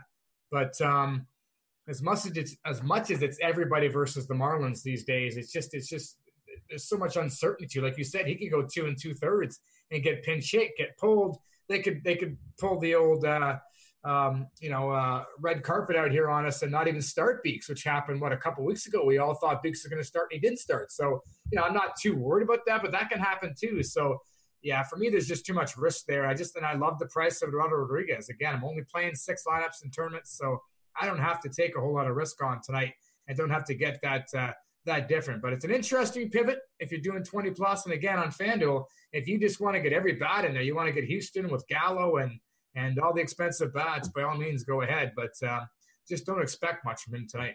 Yeah, it gives you a different shuffle over there, and like you said, it gives you access to if Gallo hits two homers, if, if Bregman hits two homers, and if uh, I don't know Springer hits two homers or whatever, something goofy like that. All three of the you know expensive guys go absolutely nuts, which you just can't roster. Just doesn't work uh, with with a big name pitcher. Then I suppose uh, that, that's what you're kind of betting on, obviously. And I mean, again, I don't Soroka. I like a little bit. I don't know if I like this price. Um, I, I understand if you want to play him, I'm okay with him. I saw somebody in the chat talking about Gio Gonzalez. Like, I just I can't see myself playing Gio, and he's not even that cheap. You know, we, we keep talking about how like the, the, the big name pitchers, the good pitchers, their prices are kind of pushed down a little bit from last year, and and the crap ones are kind of pushed up. So, you know, it's it's not a big enough discount for me to consider Gio Gonzalez. It's just not. Uh, do you have anybody down here? Like I would, I'll just take Urena and, and save the money and go all the way. Uh, not that I want to roster him either, but Did the I rest of it is crap. Uh, Yisman is telling me that Beeks won't start tonight, Pepsi. And I'm thinking, didn't we kind of go over the fact that Stanek is starting? He's coming in, or You said start, but like I think we knew what you meant. But oh, I see. I mean if he might not come into the game at all, okay, I make an appearance is what I should have said. I got you. Yeah. So yeah, I mean, I assume he gets into the game, but yes, we know he's not starting. Everybody in the chat knew what you said except for Yisman. He takes he takes what we say very literally. I'm not sure if you Come know. on, Yisman. You know what I'm saying here, homie. Help me out. I don't need to really. Let's go here. Um, We- I we mean, there's just, I mean, Gonzalez has been good, you know, and Philly doesn't really hammer right-handed or left-handed pitching. You know, Hoskins, Realmuto, McCutchen are interesting, but um, you know, I, I don't love it for Gonzalez. Again, there's no price point or matchup here that has me all that intrigued when I can get the pitches we talked about where they're at, right? The plus matchups, the pricing, whatever it is, it's just better for me. So again, I made six lineups. I didn't use anybody outside of Verlander and Eduardo, uh, Eduardo Rodriguez. Thought about Corbin, tried to make it work. I couldn't. So I used two pitches exclusively tonight. Um, whew, the case for Urena. I mean, I think you can make a case for him on DK and fantasy draft just because the fact that he's 10 3 on fantasy drafts. He's dirt cheap. He could easily go five innings. He can run a quality start, you know, handful of Ks, good ballpark, um, you know, and, and not get beat up too badly. So I think if you're trying to go Verlander and somebody cheap, I think it probably is Urena down here. If you want to go Erod and Urena and load up all the bats, that's interesting too in a tournament for fun. But uh, I think he's probably the only guy that I think can roll into a quality start that I feel good about down here. Yeah, I mean, by no means is he a good pitcher, but like he, the ballpark might, uh, you know, protect him enough. Uh, this lineup he's facing for Tampa does strike out to some degree. They added this this Anthony Bemboom. Uh, I, think this is maybe his first game ever or something. He's a 29 year old rookie. I played yesterday, so it's the second game. All right, well, all right, Gizmon. He said I don't know if it's his first game, so I'm just letting you know that it's his second game. Fair enough. Close enough. I'm just trying to help. I'm not trying to be Yisman. no, I mean, look, I, you know, I always, if you want to get all technical on me, which is something we welcome here at the flagship, uh, no, for he's not, he's not good. Uh, and he gets to face a pitcher. And again, it's just maybe he can eke his way to like 12 points or something like that, or 15 points or something like that, which is, you know, uh, acceptable if you can make it the difference as far as the bats. We're going to talk to bats in just one second, but I do want to ask Melissa here in chat. Speaking of chat, she's asking Pepsi, uh, did you happen to watch Game Seven, the Toronto zone, Canada zone, the uh, the Raptors game? Did you watch that by chance? That was the first game I've watched, NBA game I've watched from start to finish all year long. It was uh, very, very entertaining, quick pace. It was it was exciting to watch it. And uh, funny enough, I was actually talking to you during during the game, and I was live streaming it. And as uh, Kawhi Leonard threw the shot up to hit it, my computer froze, and I went, "What?" But I just the, the angle he took, the way he rushed it, I just assumed he missed it. And then when it came back on, they were all celebrating. I'm like, "Oh yes, he got it! That's awesome!" And then when I went back and watched the shot, I thought that was crazy. Have you ever seen a buzzer beater that hit like that three times it spun before it went in? I think like in Hoosiers, that's how it went down. Maybe uh, uh, Teen Wolf. I think that's what they won in Teen Wolf. Pretty certain. I was talking real life NBA sport here, but Teen um, Wolf is real to me. It's still real to me. Damn it. Um, Okay. By the way, the chat is just the the, the chat. The chat's uh, saying uh, hashtag. Well, actually, to Pepsi, it's apparently this dude's third game, not his second game, not his first game. So we're both oh, okay. Well, I did say he played yesterday, so I assumed it was a second, but okay, we're both Take wrong. the L. Let's talk. Uh, uh, by the way, game one is Milwaukee versus Toronto tonight. You excited? You know, this is why you don't watch the games on illegal streams, Pepsi. But uh, Yeah, well, I killed my cable because I hardly ever watch it. It's way too expensive. I'm, you know, downloading everything and using everything other aspect, and so you know, I got the MLB package, the NHL package. I just don't have the NBA one, so I did I did stream it there. So I'll be watching tonight, though. I mean, that's uh, the guy from Milwaukee that I can't say his name. He's an absolute beast. Apparently, I'm excited to watch him say play. with Giannis, Giannis, Giannis and Tetakumpo. and Tetakupo. Judges, eh, You guys know what I'm talking about. I mean, I want to see this kid play. Apparently, he can walk three steps and he goes end to end of the court. So I don't, I don't want him to have a good game. I want him to have some highlight moments where I can go wow. But then I obviously want the Raptors to win. But it, it's pretty tough. I don't think they get much of a shot to beat Milwaukee, are they? They got a shot. They got a. I don't think they will, but I, I think they got a. They got a puncher's chance. Let's let's give them that. But they probably. I think the series goes at least six. How about that? All right. You got a shot. Need a big overhand right here.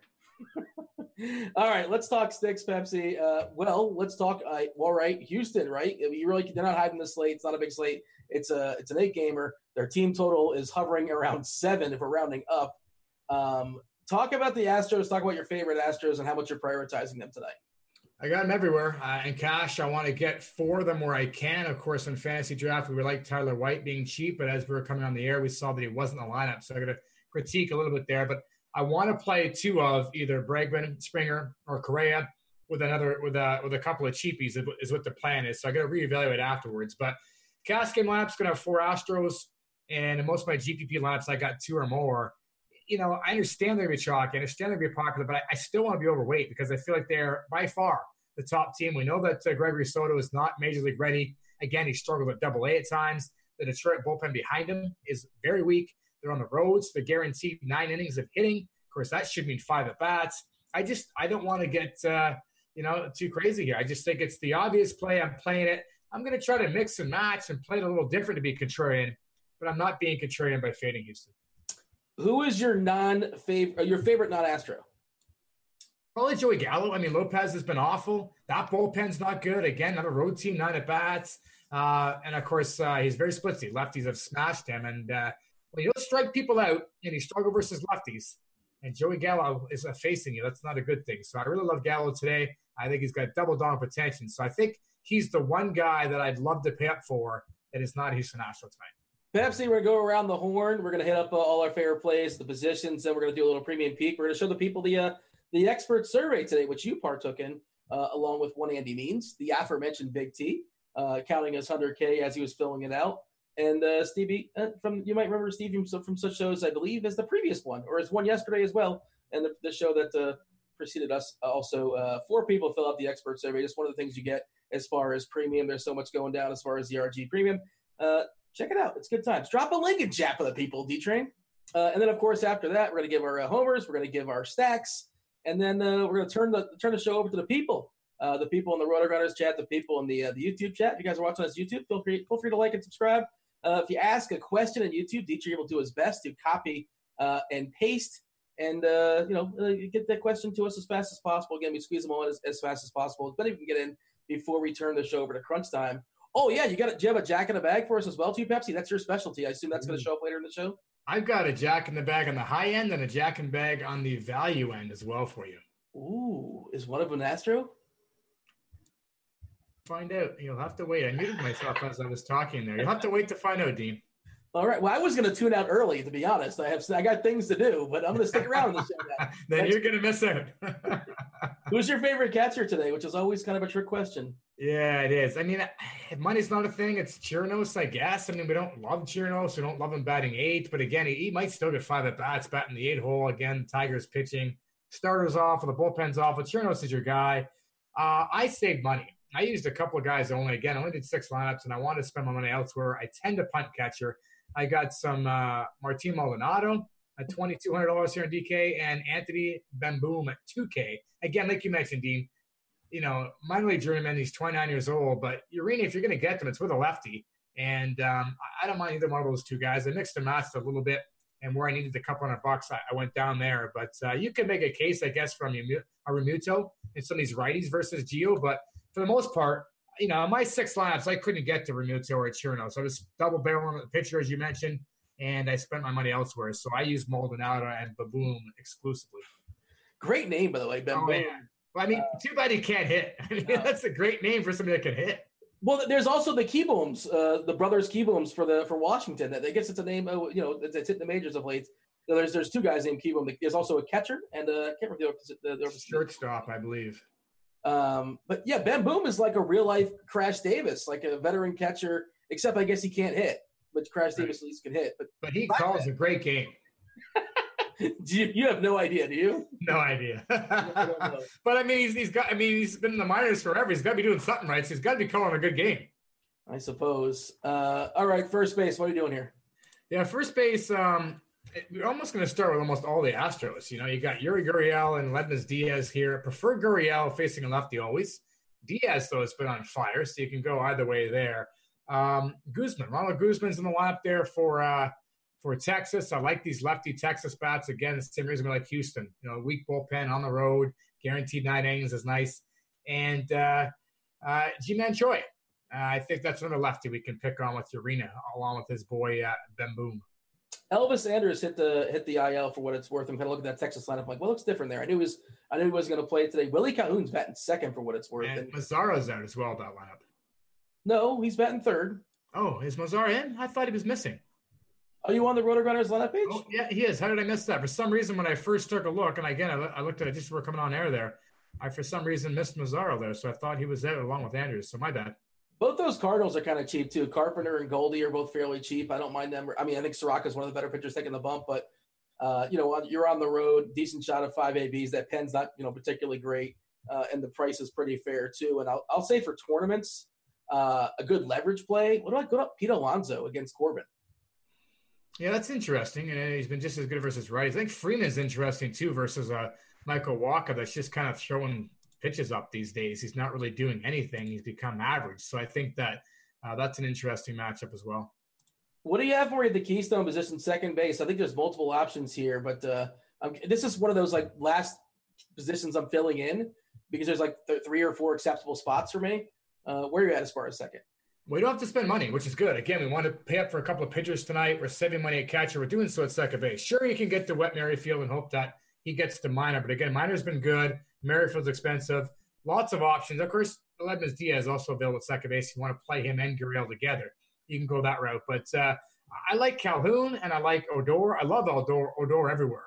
And uh, 2500 bucks on FanDuel, 37 on DK. I mean, it's just he's just too cheap for me. I don't love that he's bad. Was he sixth? Not terrible you know, not seven or eight. Again, another lefty you want to use versus uh, versus Lopez here. But uh, yeah, there's a lot of cheap options. And Kiki Hernandez versus a lefty is always a thing. Leading off now, lineup is out. Kiki leading off. Still not a guy we have to pick on, but again, you've got lots of upside here. You don't have to pay a premium to get it. So I'm going to mostly be on Odor as much as I can be. That's what I've done so far. I still got to tinker with my GPP lives here. But Willie Calhoun's interesting. Then the line comes out. He's batting second not available on FanDuel, but of course he is in fantasy draft and DK. And um, I'm curious now, you know, this, this is at least one of the best prospects in baseball. Hasn't really panned out that much. Calhoun batting second or Odor batting six if you're making one lineup team? Yeah, uh, probably neither. I think Kiki is a little bit cheaper, and if I don't have the money, if you're going to force me to take one of those two, I'm taking Odor. I'll take the upside of Odor. Okay. Um, and it's funny you said one of the biggest prospects in baseball. Unless I missed it, unless I kind of dozed out there for a second. Pepsi, one of the biggest prospects in baseball, he made his debut yesterday, his second game. Uh, Keston Hiura, and is this? I mean, I thought this might be your sneaky, like a cheap Jack in a Bag candidate. He's got plenty of pop. He's got yeah. wheels too. Uh, he was moved at a six spot uh, for, for Milwaukee, and of course, you know Travis Travis Shaw at the IL, and I'm curious what's going to happen when Shaw gets healthy. And I, I mean, this guy he should stick. And I, I, I mean, obviously that Milwaukee lineup's really really strong, and even their bench is pretty good too. But uh, I, I, believe in it. You know, he's top 15 prospect in baseball, uh, and he does the things he want. We, we want power, we want speed. Uh, that, that's kind of sort of where I'm landing for second base. I'm trying to get there. If I don't have the money, uh, which is a ridiculous sentence to say because he's super cheap as is, I'm okay, like just flat out punting it all together with Starlin Castro. Like he's batting cleanup and he's 2.5K. Yeah, I don't hate that as well. I mean, here, like you said, is a, is a Uber prospect here, and uh, you know, if he plays well, he should stick. He's got power, he's got speed. He mastered AAA, $3,200 in DK, 24 in FanDuel. I like him. The matchup's not ideal versus Arrieta. Uh, I'd like to get to Odor if I can, but on DK, when you're throwing up two pitchers, uh, certainly makes sense here, especially on fantasy draft as well, where you can get him cheap. And I don't mind Castro. I guess if you want to get a different shuffle, as you like to say, you know, go all the way down to Castro there. And open up some room somewhere else where you're saving money, I'll play with that a little bit as well. But uh, for the most part, I'm trying to stick with the Texas lefties. I like them a lot because I'm more on Houston. I'm having a tougher time getting um, my Texas bats into my fantasy draft and DK lineup. So I'm going to try to find a way to do that. And Odor's coming my first way in. Castro is four nine on fans draft, and by no means do I like Castro. I think he's terrible, right? But I mean, he is, you know, he, he, he is not terrible. He's a tough out, so I mean, it's it's reasonable. He's not a good like DFS player. You're never excited the roster sure. Castro, but uh, and somebody's got to clean up for the Marlins, so I guess he wins it by default if nothing else. But um, yeah, uh, you know, we live in the world of salary cap. Pepsi, cross it off the bingo card. Uh, what do you have for me as far as the hot corner? Alex Bregman. I mean, he has to be the guy. I mean, he mashes lefties. He's facing an awful lefty again. The bullpen on the road, blah, blah, blah, blah, blah. Alex Bregman is the top play on the entire slate, in my opinion, tonight. And I'm going to try to get 100% of them. Of course, I'm only playing five lineups, so or sorry, six lineups. So there might be a lineup or two at worst. I don't get to him just because I want to get a different look. In that case, I really like Asdrubal Cabrera. He's sitting five. He's sitting behind Gallo if they pitch around him. I like Cabrera there. You know, Carpenter's fine. And, and Gurriel, again, third base eligibility, if you want to use him there. I'm not really sure why you would. But for me, it's Bregman, then, then Cabrera ahead of Carpenter. I like Carpenter still, but I just love these Texas lefties here. Yeah, Jorge Lopez this season so far has given up over two homers per nine, 2.09 to be precise. Of course, that's just a 43 innings for what it's worth, so it's not the biggest sample in the world. And the homer to fly ball ratio has been kind of goofy, and in theory, that should come should come down, especially when he's in uh, Kansas City for half his games, where he should be protected by that cavernous ballpark to some degree. If you extend it to last year, we're looking at 1.49 homers per nine, which is a 96 uh, inning sample. So, and again, the homer to fly ball ratio down last year because it's too high this year. Uh, I will say again, you know, we're talking about you know contrarian plays, pivot plays, leverage plays, what you want to call it. Uh, we talked about at first base a guy like Alonso, uh, Nolan Arenado, like he should not be ignored. He, we saw him bang out last night. We know his history, you know, against lefties, absolutely wallops him, and wouldn't wouldn't be surprised if he dents the monster, hit, hits one over the monster once again. Uh, yeah, Erod, you know, more vulnerable to righties and it's versus lefties. We talked about we like Erod, but you know, Arenado and we'll talk about Story in a second too. Like uh, both those guys are really interesting for tournaments. I don't think it's the worst idea in the world to even play Erod and Arenado in the same lineup. I don't think that's too insane uh, on an eight gamer tonight. Uh, hit me up a shortstop. Carlos Correa. I mean, he's by far the best play, kind of like Bregman at third. I'm going to try to get as much exposure to him as I can. Um, you can make an argument for Mondesi, the same one we made for for Merrifield. We got Segura, another good righty for Philly versus Gio. You got Stories you mentioned. So there's some there's some pivots in Mondesi, Segura, and Story if you want to get off of Correa. But I absolutely love Correa. And if you're saving money, Nicky Lopez. Uh, he's second for for uh, Kansas City. He's a lefty, so the splits aren't in his favor. But he's a contact-oriented guy. He's got good speed. You know, he can get on base and steal a base. So I don't mind him if you're looking to absolutely punt because you're trying to build up elsewhere. So uh, for me, though, I mean, it, it's all about Correa if I can make it work, and, and I'll go somewhere else to save some money. But there are some interesting pivots. The Houston team total has jumped from 6.9 to 6.95. It's getting up there. It's creeping up to seven. And I, I like the Lopez play as well, too, as far as a punt. Uh, you know, I don't know much about him, but like I was kind of digging into his, uh, you know, his Fangraph stuff. And yeah, like you said, good, good, good, uh, you know, good speed is what I like, especially at the top. You know, that Kansas City team, obviously, that's where they're going to generate some of their runs. That team is built on speed, essentially, outside of a few of the few of the guys with some pop, the Jorge Solers of the world, uh, and like he's in the two hole as well too. And you know, I was I, he just seemed like a you know I, the small sample from watching him last night. I'm like, this guy seems like a fun player. I'm, I'm rooting for him. His family was there. They, they sold me. They were in the booth getting all excited. That's always kind of cool to watch, right? When yeah. you see the family yeah. at the game watching the, you know, their son and their brother, you know, uh, first hit. I think it was, it was just kind of a cool little moment. So I was happy for him. How about that? how do you not cheer for a guy when they show the mom in the crowd, the interviewer, the kid comes up to play? I mean, how can you, that doesn't even really matter if you roster the pitcher against him you're like, okay, the kid can get a single here, I guess, and, and have the family cheers. So that's a, it's a nice moment. And I mean, at 5.9K at fantasy draft, if you're not going to Correa, I mean, I, I, like the idea of going down to him and just loading up elsewhere. I mean, like I said, outside of you're trying to be a little different for upside. Lopez may not have a whole lot of upside, but Merrifield, Lopez, Mondesi, any combination that can pull off a double steal tonight. Yeah, I mean, you don't have to play any shortstop. Obviously, at fans draft, you can play three or four if you want to as well. But uh, yeah, Correa is a super, super strong play understand the ownership's going to be high and just going to make your own decisions based off that. Jump to the outfield, Pepsi. I feel like is there an Astro uh, that we're going to talking about once again? yeah, George Springer's been insane. Is he going to hit another leadoff home run every time he seems to face a lefty? I think he did off of Soto.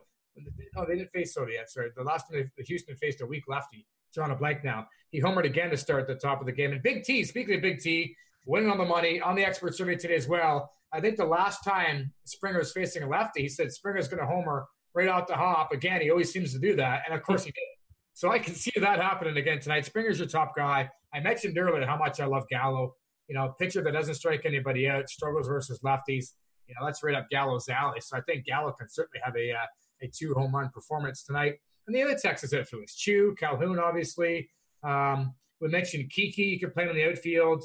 You know, Acuna and McCutchen are, are high upside guys here. Juan Soto, Christian Yelich. Those are some of the bats we can get off of that have the big upside here that nobody's going to play Soto and Yelich, I don't think. Even Acuna. We've seen Wacha with reverse splits a little bit. All three of those guys have big home run potential at a lower ownership. And for value, it's your boy, Dean. JD. Oh, no. Yeah.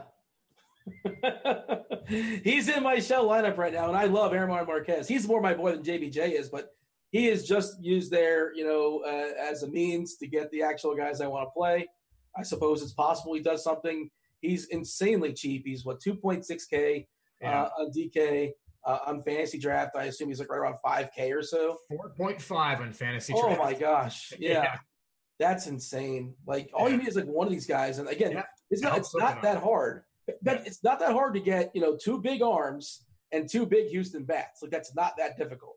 No, I mean, like you said, on fantasy draft, you don't have to use a guy like Lopez because it's infield versus position like shortstop, which is great for fantasy draft doing that. But a guy like uh, JBJ is more important in the outfield. You get your two big arms in there, you get a JBJ, and and next thing you know, you can almost get you know pretty much whoever you want, two or three big bats in there before going going that mid tier.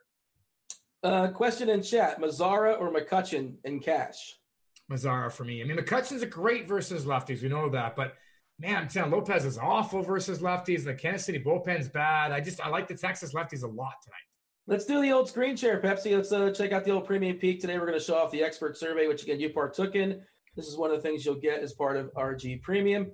Um, and after that, of course, we'll do the uh, the homers. We'll do the uh, stacks. You're going to give us your jack in the bags, and then we'll uh, knock out some questions from the chat. Start loading those up. Sure, why not? And again, if you guys are on YouTube, we're not on the YouTube chat, but our fabulous multitasking producer, the D Train, he's on there. He'll copy and paste your question and uh, throw it in the RotoGrinders chat. And if you guys are here at RotoGrinders as is, feel free to ask your question there as well. Uh, let's see. Our favorite catch game hitter of the day. It's basically unanimous. One per well, Big T's got George Springer. He's got well, Big T won 100k. Well, he's got all the money in the world. He's got a different kind of salary cap he's working with, and you can't get them both. You like Bregman though. Yeah, I think Bregman is the uh, the top hitter today. Just, I mean, this guy's a lefty masher versus the worst pitcher. Bregman's the guy you start with. Your favorite tournament uh, hitter? You keep talking about Joey Gallo. We kind of uh, brushed on that uh, several times throughout the show. Favorite pitcher for cash? Let's reiterate to the, for the people. Yeah, I mean, it's Verlander if you can get to him. Obviously, and on two pitcher sites, it's you want to start with Verlander. It's got a great dominant performance on deck versus the Tigers. here. that's where you want to start. Favorite uh, tournament pitcher, Pepsi? I like Eduardo Rodriguez. A lot of it has to do with price, but the matchup is great for him. As we mentioned, five lefties in that lineup versus Colorado. They're not the same team on the road. Plenty of strikeout potential there, and the best bang for your buck on the mound. There's a couple Sorokas in there too, which is kind of interesting. Your favorite cheap pitcher for cash is Erod.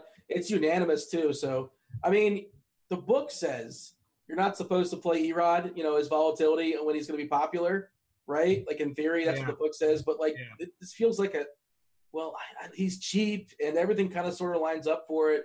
But he also can go out there and despite he has a, you know, he's got a pitcher's umpire, he can still walk the world. Just yes. Things, but things, thankfully, Colorado doesn't like to walk, so hopefully it works out. And you double down. You said your favorite pitcher for cash, uh, as far as cheap pitcher, your favorite pitcher for tournaments. Uh, it's Erod as well, and like that's basically speaks to what we've been saying throughout the entire show. Is that our uh, our, our pitching pool is just not very deep today. Yeah, it, it's not, and I feel pretty good about it. Again, making six lineups and exclusively Verlander and Erod so far. Your favorite salary saver, Pepsi? Uh, who did I use there? Oh, it was Odor, right? Yeah, I mean, we didn't know about a few things going into it when the when the expert survey comes out. We've got some of their options that they know, but uh, Odor, 25 on FanDuel, 37 on DK, and um, this is a guy that's hitting six in a lap that I really like tonight. You got the, the the, the leprechaun there. Justin Turner is your favorite contrarian play. Explain yourself. I just masses lefties. Nobody's really gonna be on the Dodgers. Um, he's got double down potential. You know, that's that's what I kind of look for when they're talking about a contrarian play. I'm talking about a guy that could have a big night that maybe has a favorable matchup that people are overlooking and I think that's Turner tonight. the player you're most afraid of, ha- afraid of having little to no exposure to is uh, it's funny. Uh, the Red Sox are popping in here. Uh, a couple guys have bets. You have JD Martinez. Yeah, I mean, I'm not on the Red Sox. I mentioned earlier. I hope Marquez pitches well and uh, and keeps these guys quiet. We know what they're capable at home, but uh, JD scares me tonight. I don't have any exposure to him. Nobody's going to play Matt Strahm. I guess you're not playing him. No, sir. A high-priced hitter you'll have little to no exposure to is uh is is Cody Bellinger, which is always scary, you know. Yeah. But yeah, And he, and he hits lefties well too, but I I just you know it's it's too high of a price to pay considering the matchup on the other big bats you want to get in there tonight. You got Atlanta as your favorite sneaky stack. Why is that? You know, I don't think Atlanta's going to be all that popular. Uh, and I mentioned earlier that Wacha is just not very good. He's, you know, maybe the name makes people think he's still a good pitcher, but he's uh, he's league average at best, and he's a little reverse splits here as well. I know Freeman can pound the righties. Uh, Albies hits them pretty good, and you got a guy like Acuna has got double dog potential as well, along with Donaldson there, and he's been worse versus righties. Wacha has so there's potential for a big game from Atlanta. And again, I'm trying to give you a team that uh, you know is a little under the radar, maybe the fifth, sixth, or seventh ranked stack there. So I think Atlanta is certainly over the top four.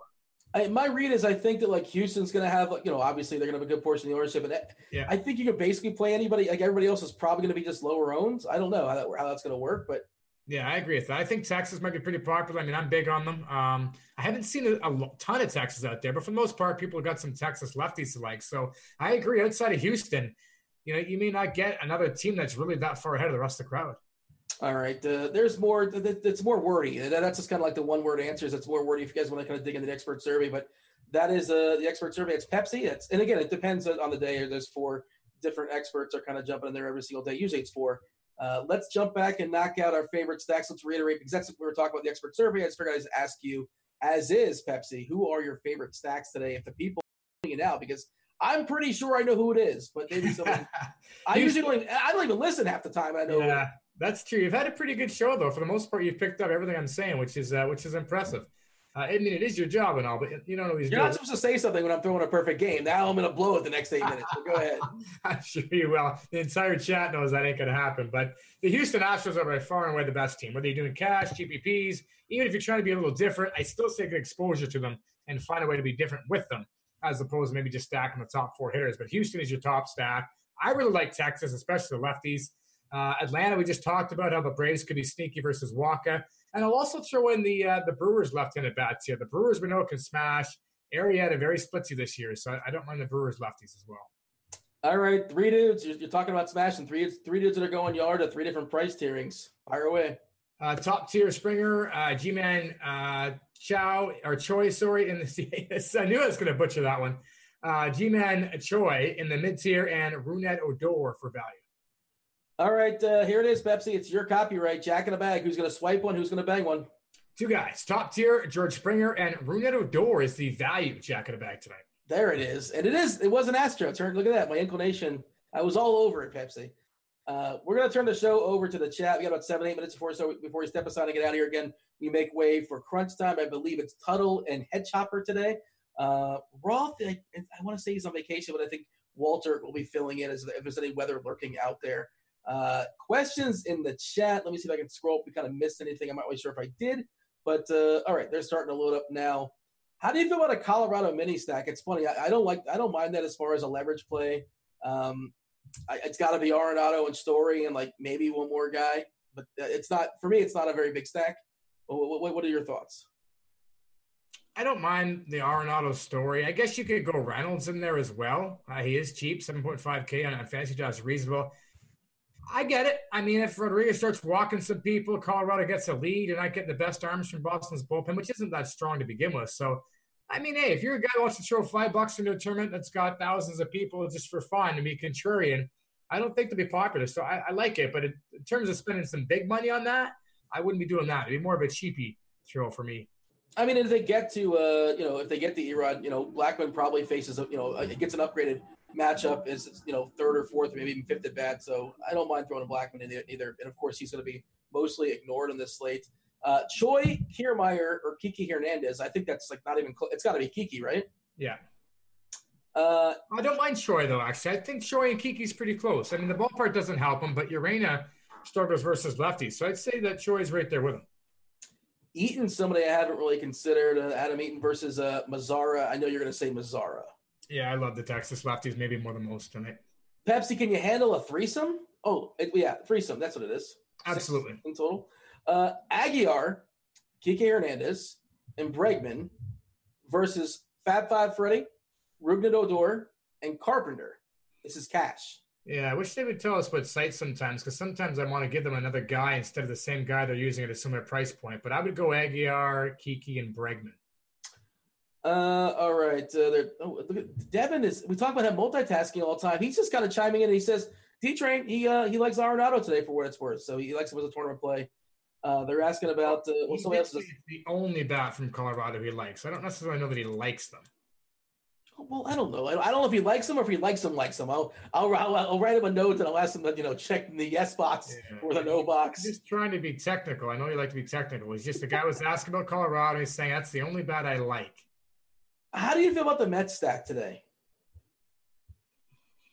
Um, that's a good question. I mean, yeah. Why would we play the Mets?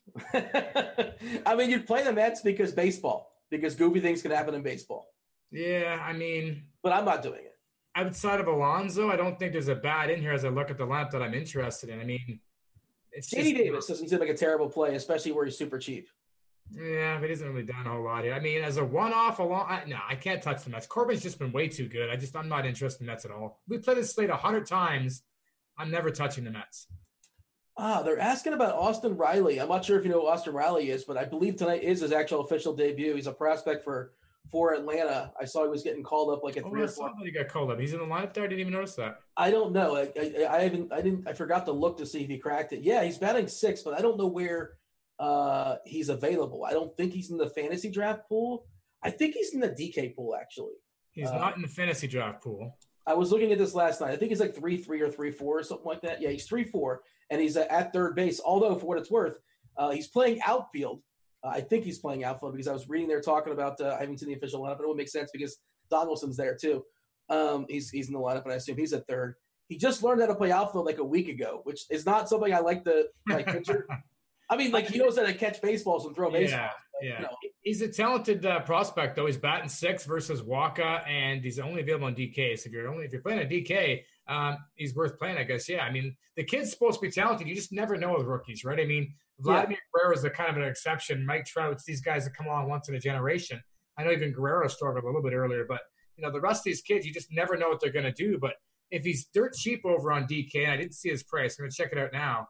I, I don't mind, especially if you're doing a brave stack and need some salary savings here. What is he? Three point four? Yeah, I don't hate that at third base. I mean, yeah.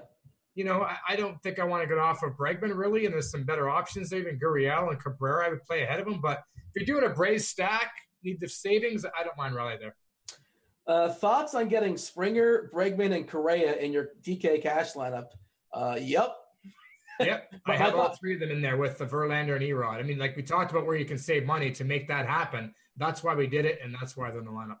My thoughts are positive. Yeah, if you were paying attention, I mean, you basically know what our what, what the cash lineup we're we're, we're, we're more or less at.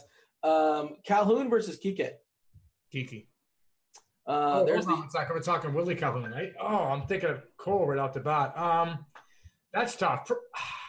I'm going to give the edge to Calhoun. I mean, Kiki's the lefty killer. I know he's hit leadoff and all this. Strahm's a much better pitcher than Lopez and anybody else coming in. So as much as McCutchen and Kiki, who they've been asked before, are very good plays, I'm going to give the edge to the lefties of Texas still. Although that one, like the McCutchen versus Mazara one, could go either way. Go Sixers, go! He wants to know where the Magic Eight Ball. It's right here. It's right. It was right next to. Uh, well, you know what this guy is, right, Pepsi? Can you see the camera? Who's this guy? You know what that is? Uh, say my name. I am. Oh, is that? Uh, is that? Um, oh, I'm drawing a blank from Breaking Bad. There. Um, yeah, it is, but still, you should. Uh, you were throwing a perfect game too. Did you want to ask the Magic Eight Ball something? Uh, go Sixers, go. We got a, a couple minutes before you step aside to get out of here.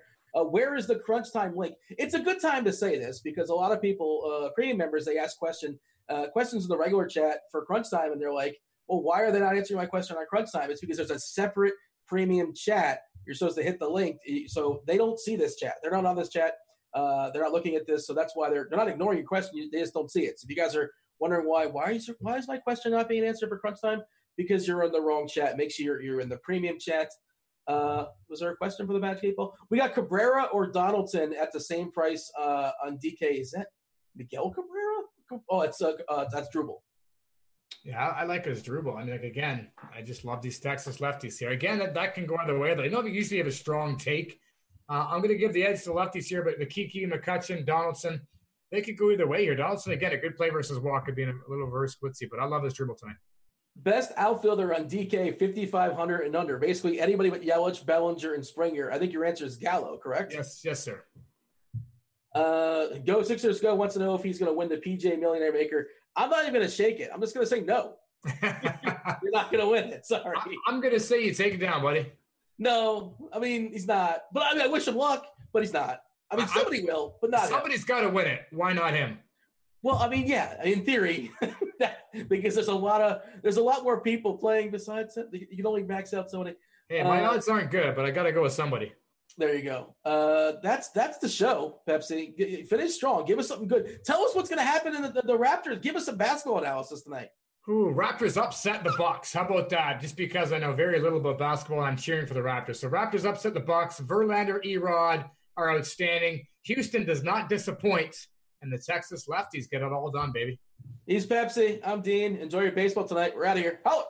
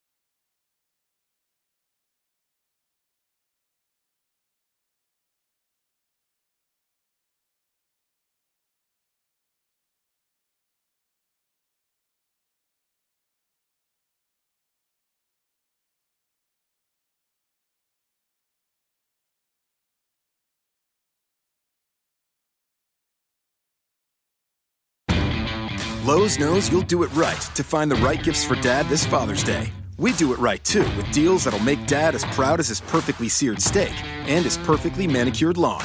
Now get a Char-Broil 4-Burner Advantage Series gas grill for just $169 and pick up your choice of Craftsman gas or electric string trimmer for only $99 each. Make this Father's Day his best one yet. And do it right for less. Start with Lowe's. Char-Broil offer valid through 612. Craftsman offer valid through 619 U.S. only.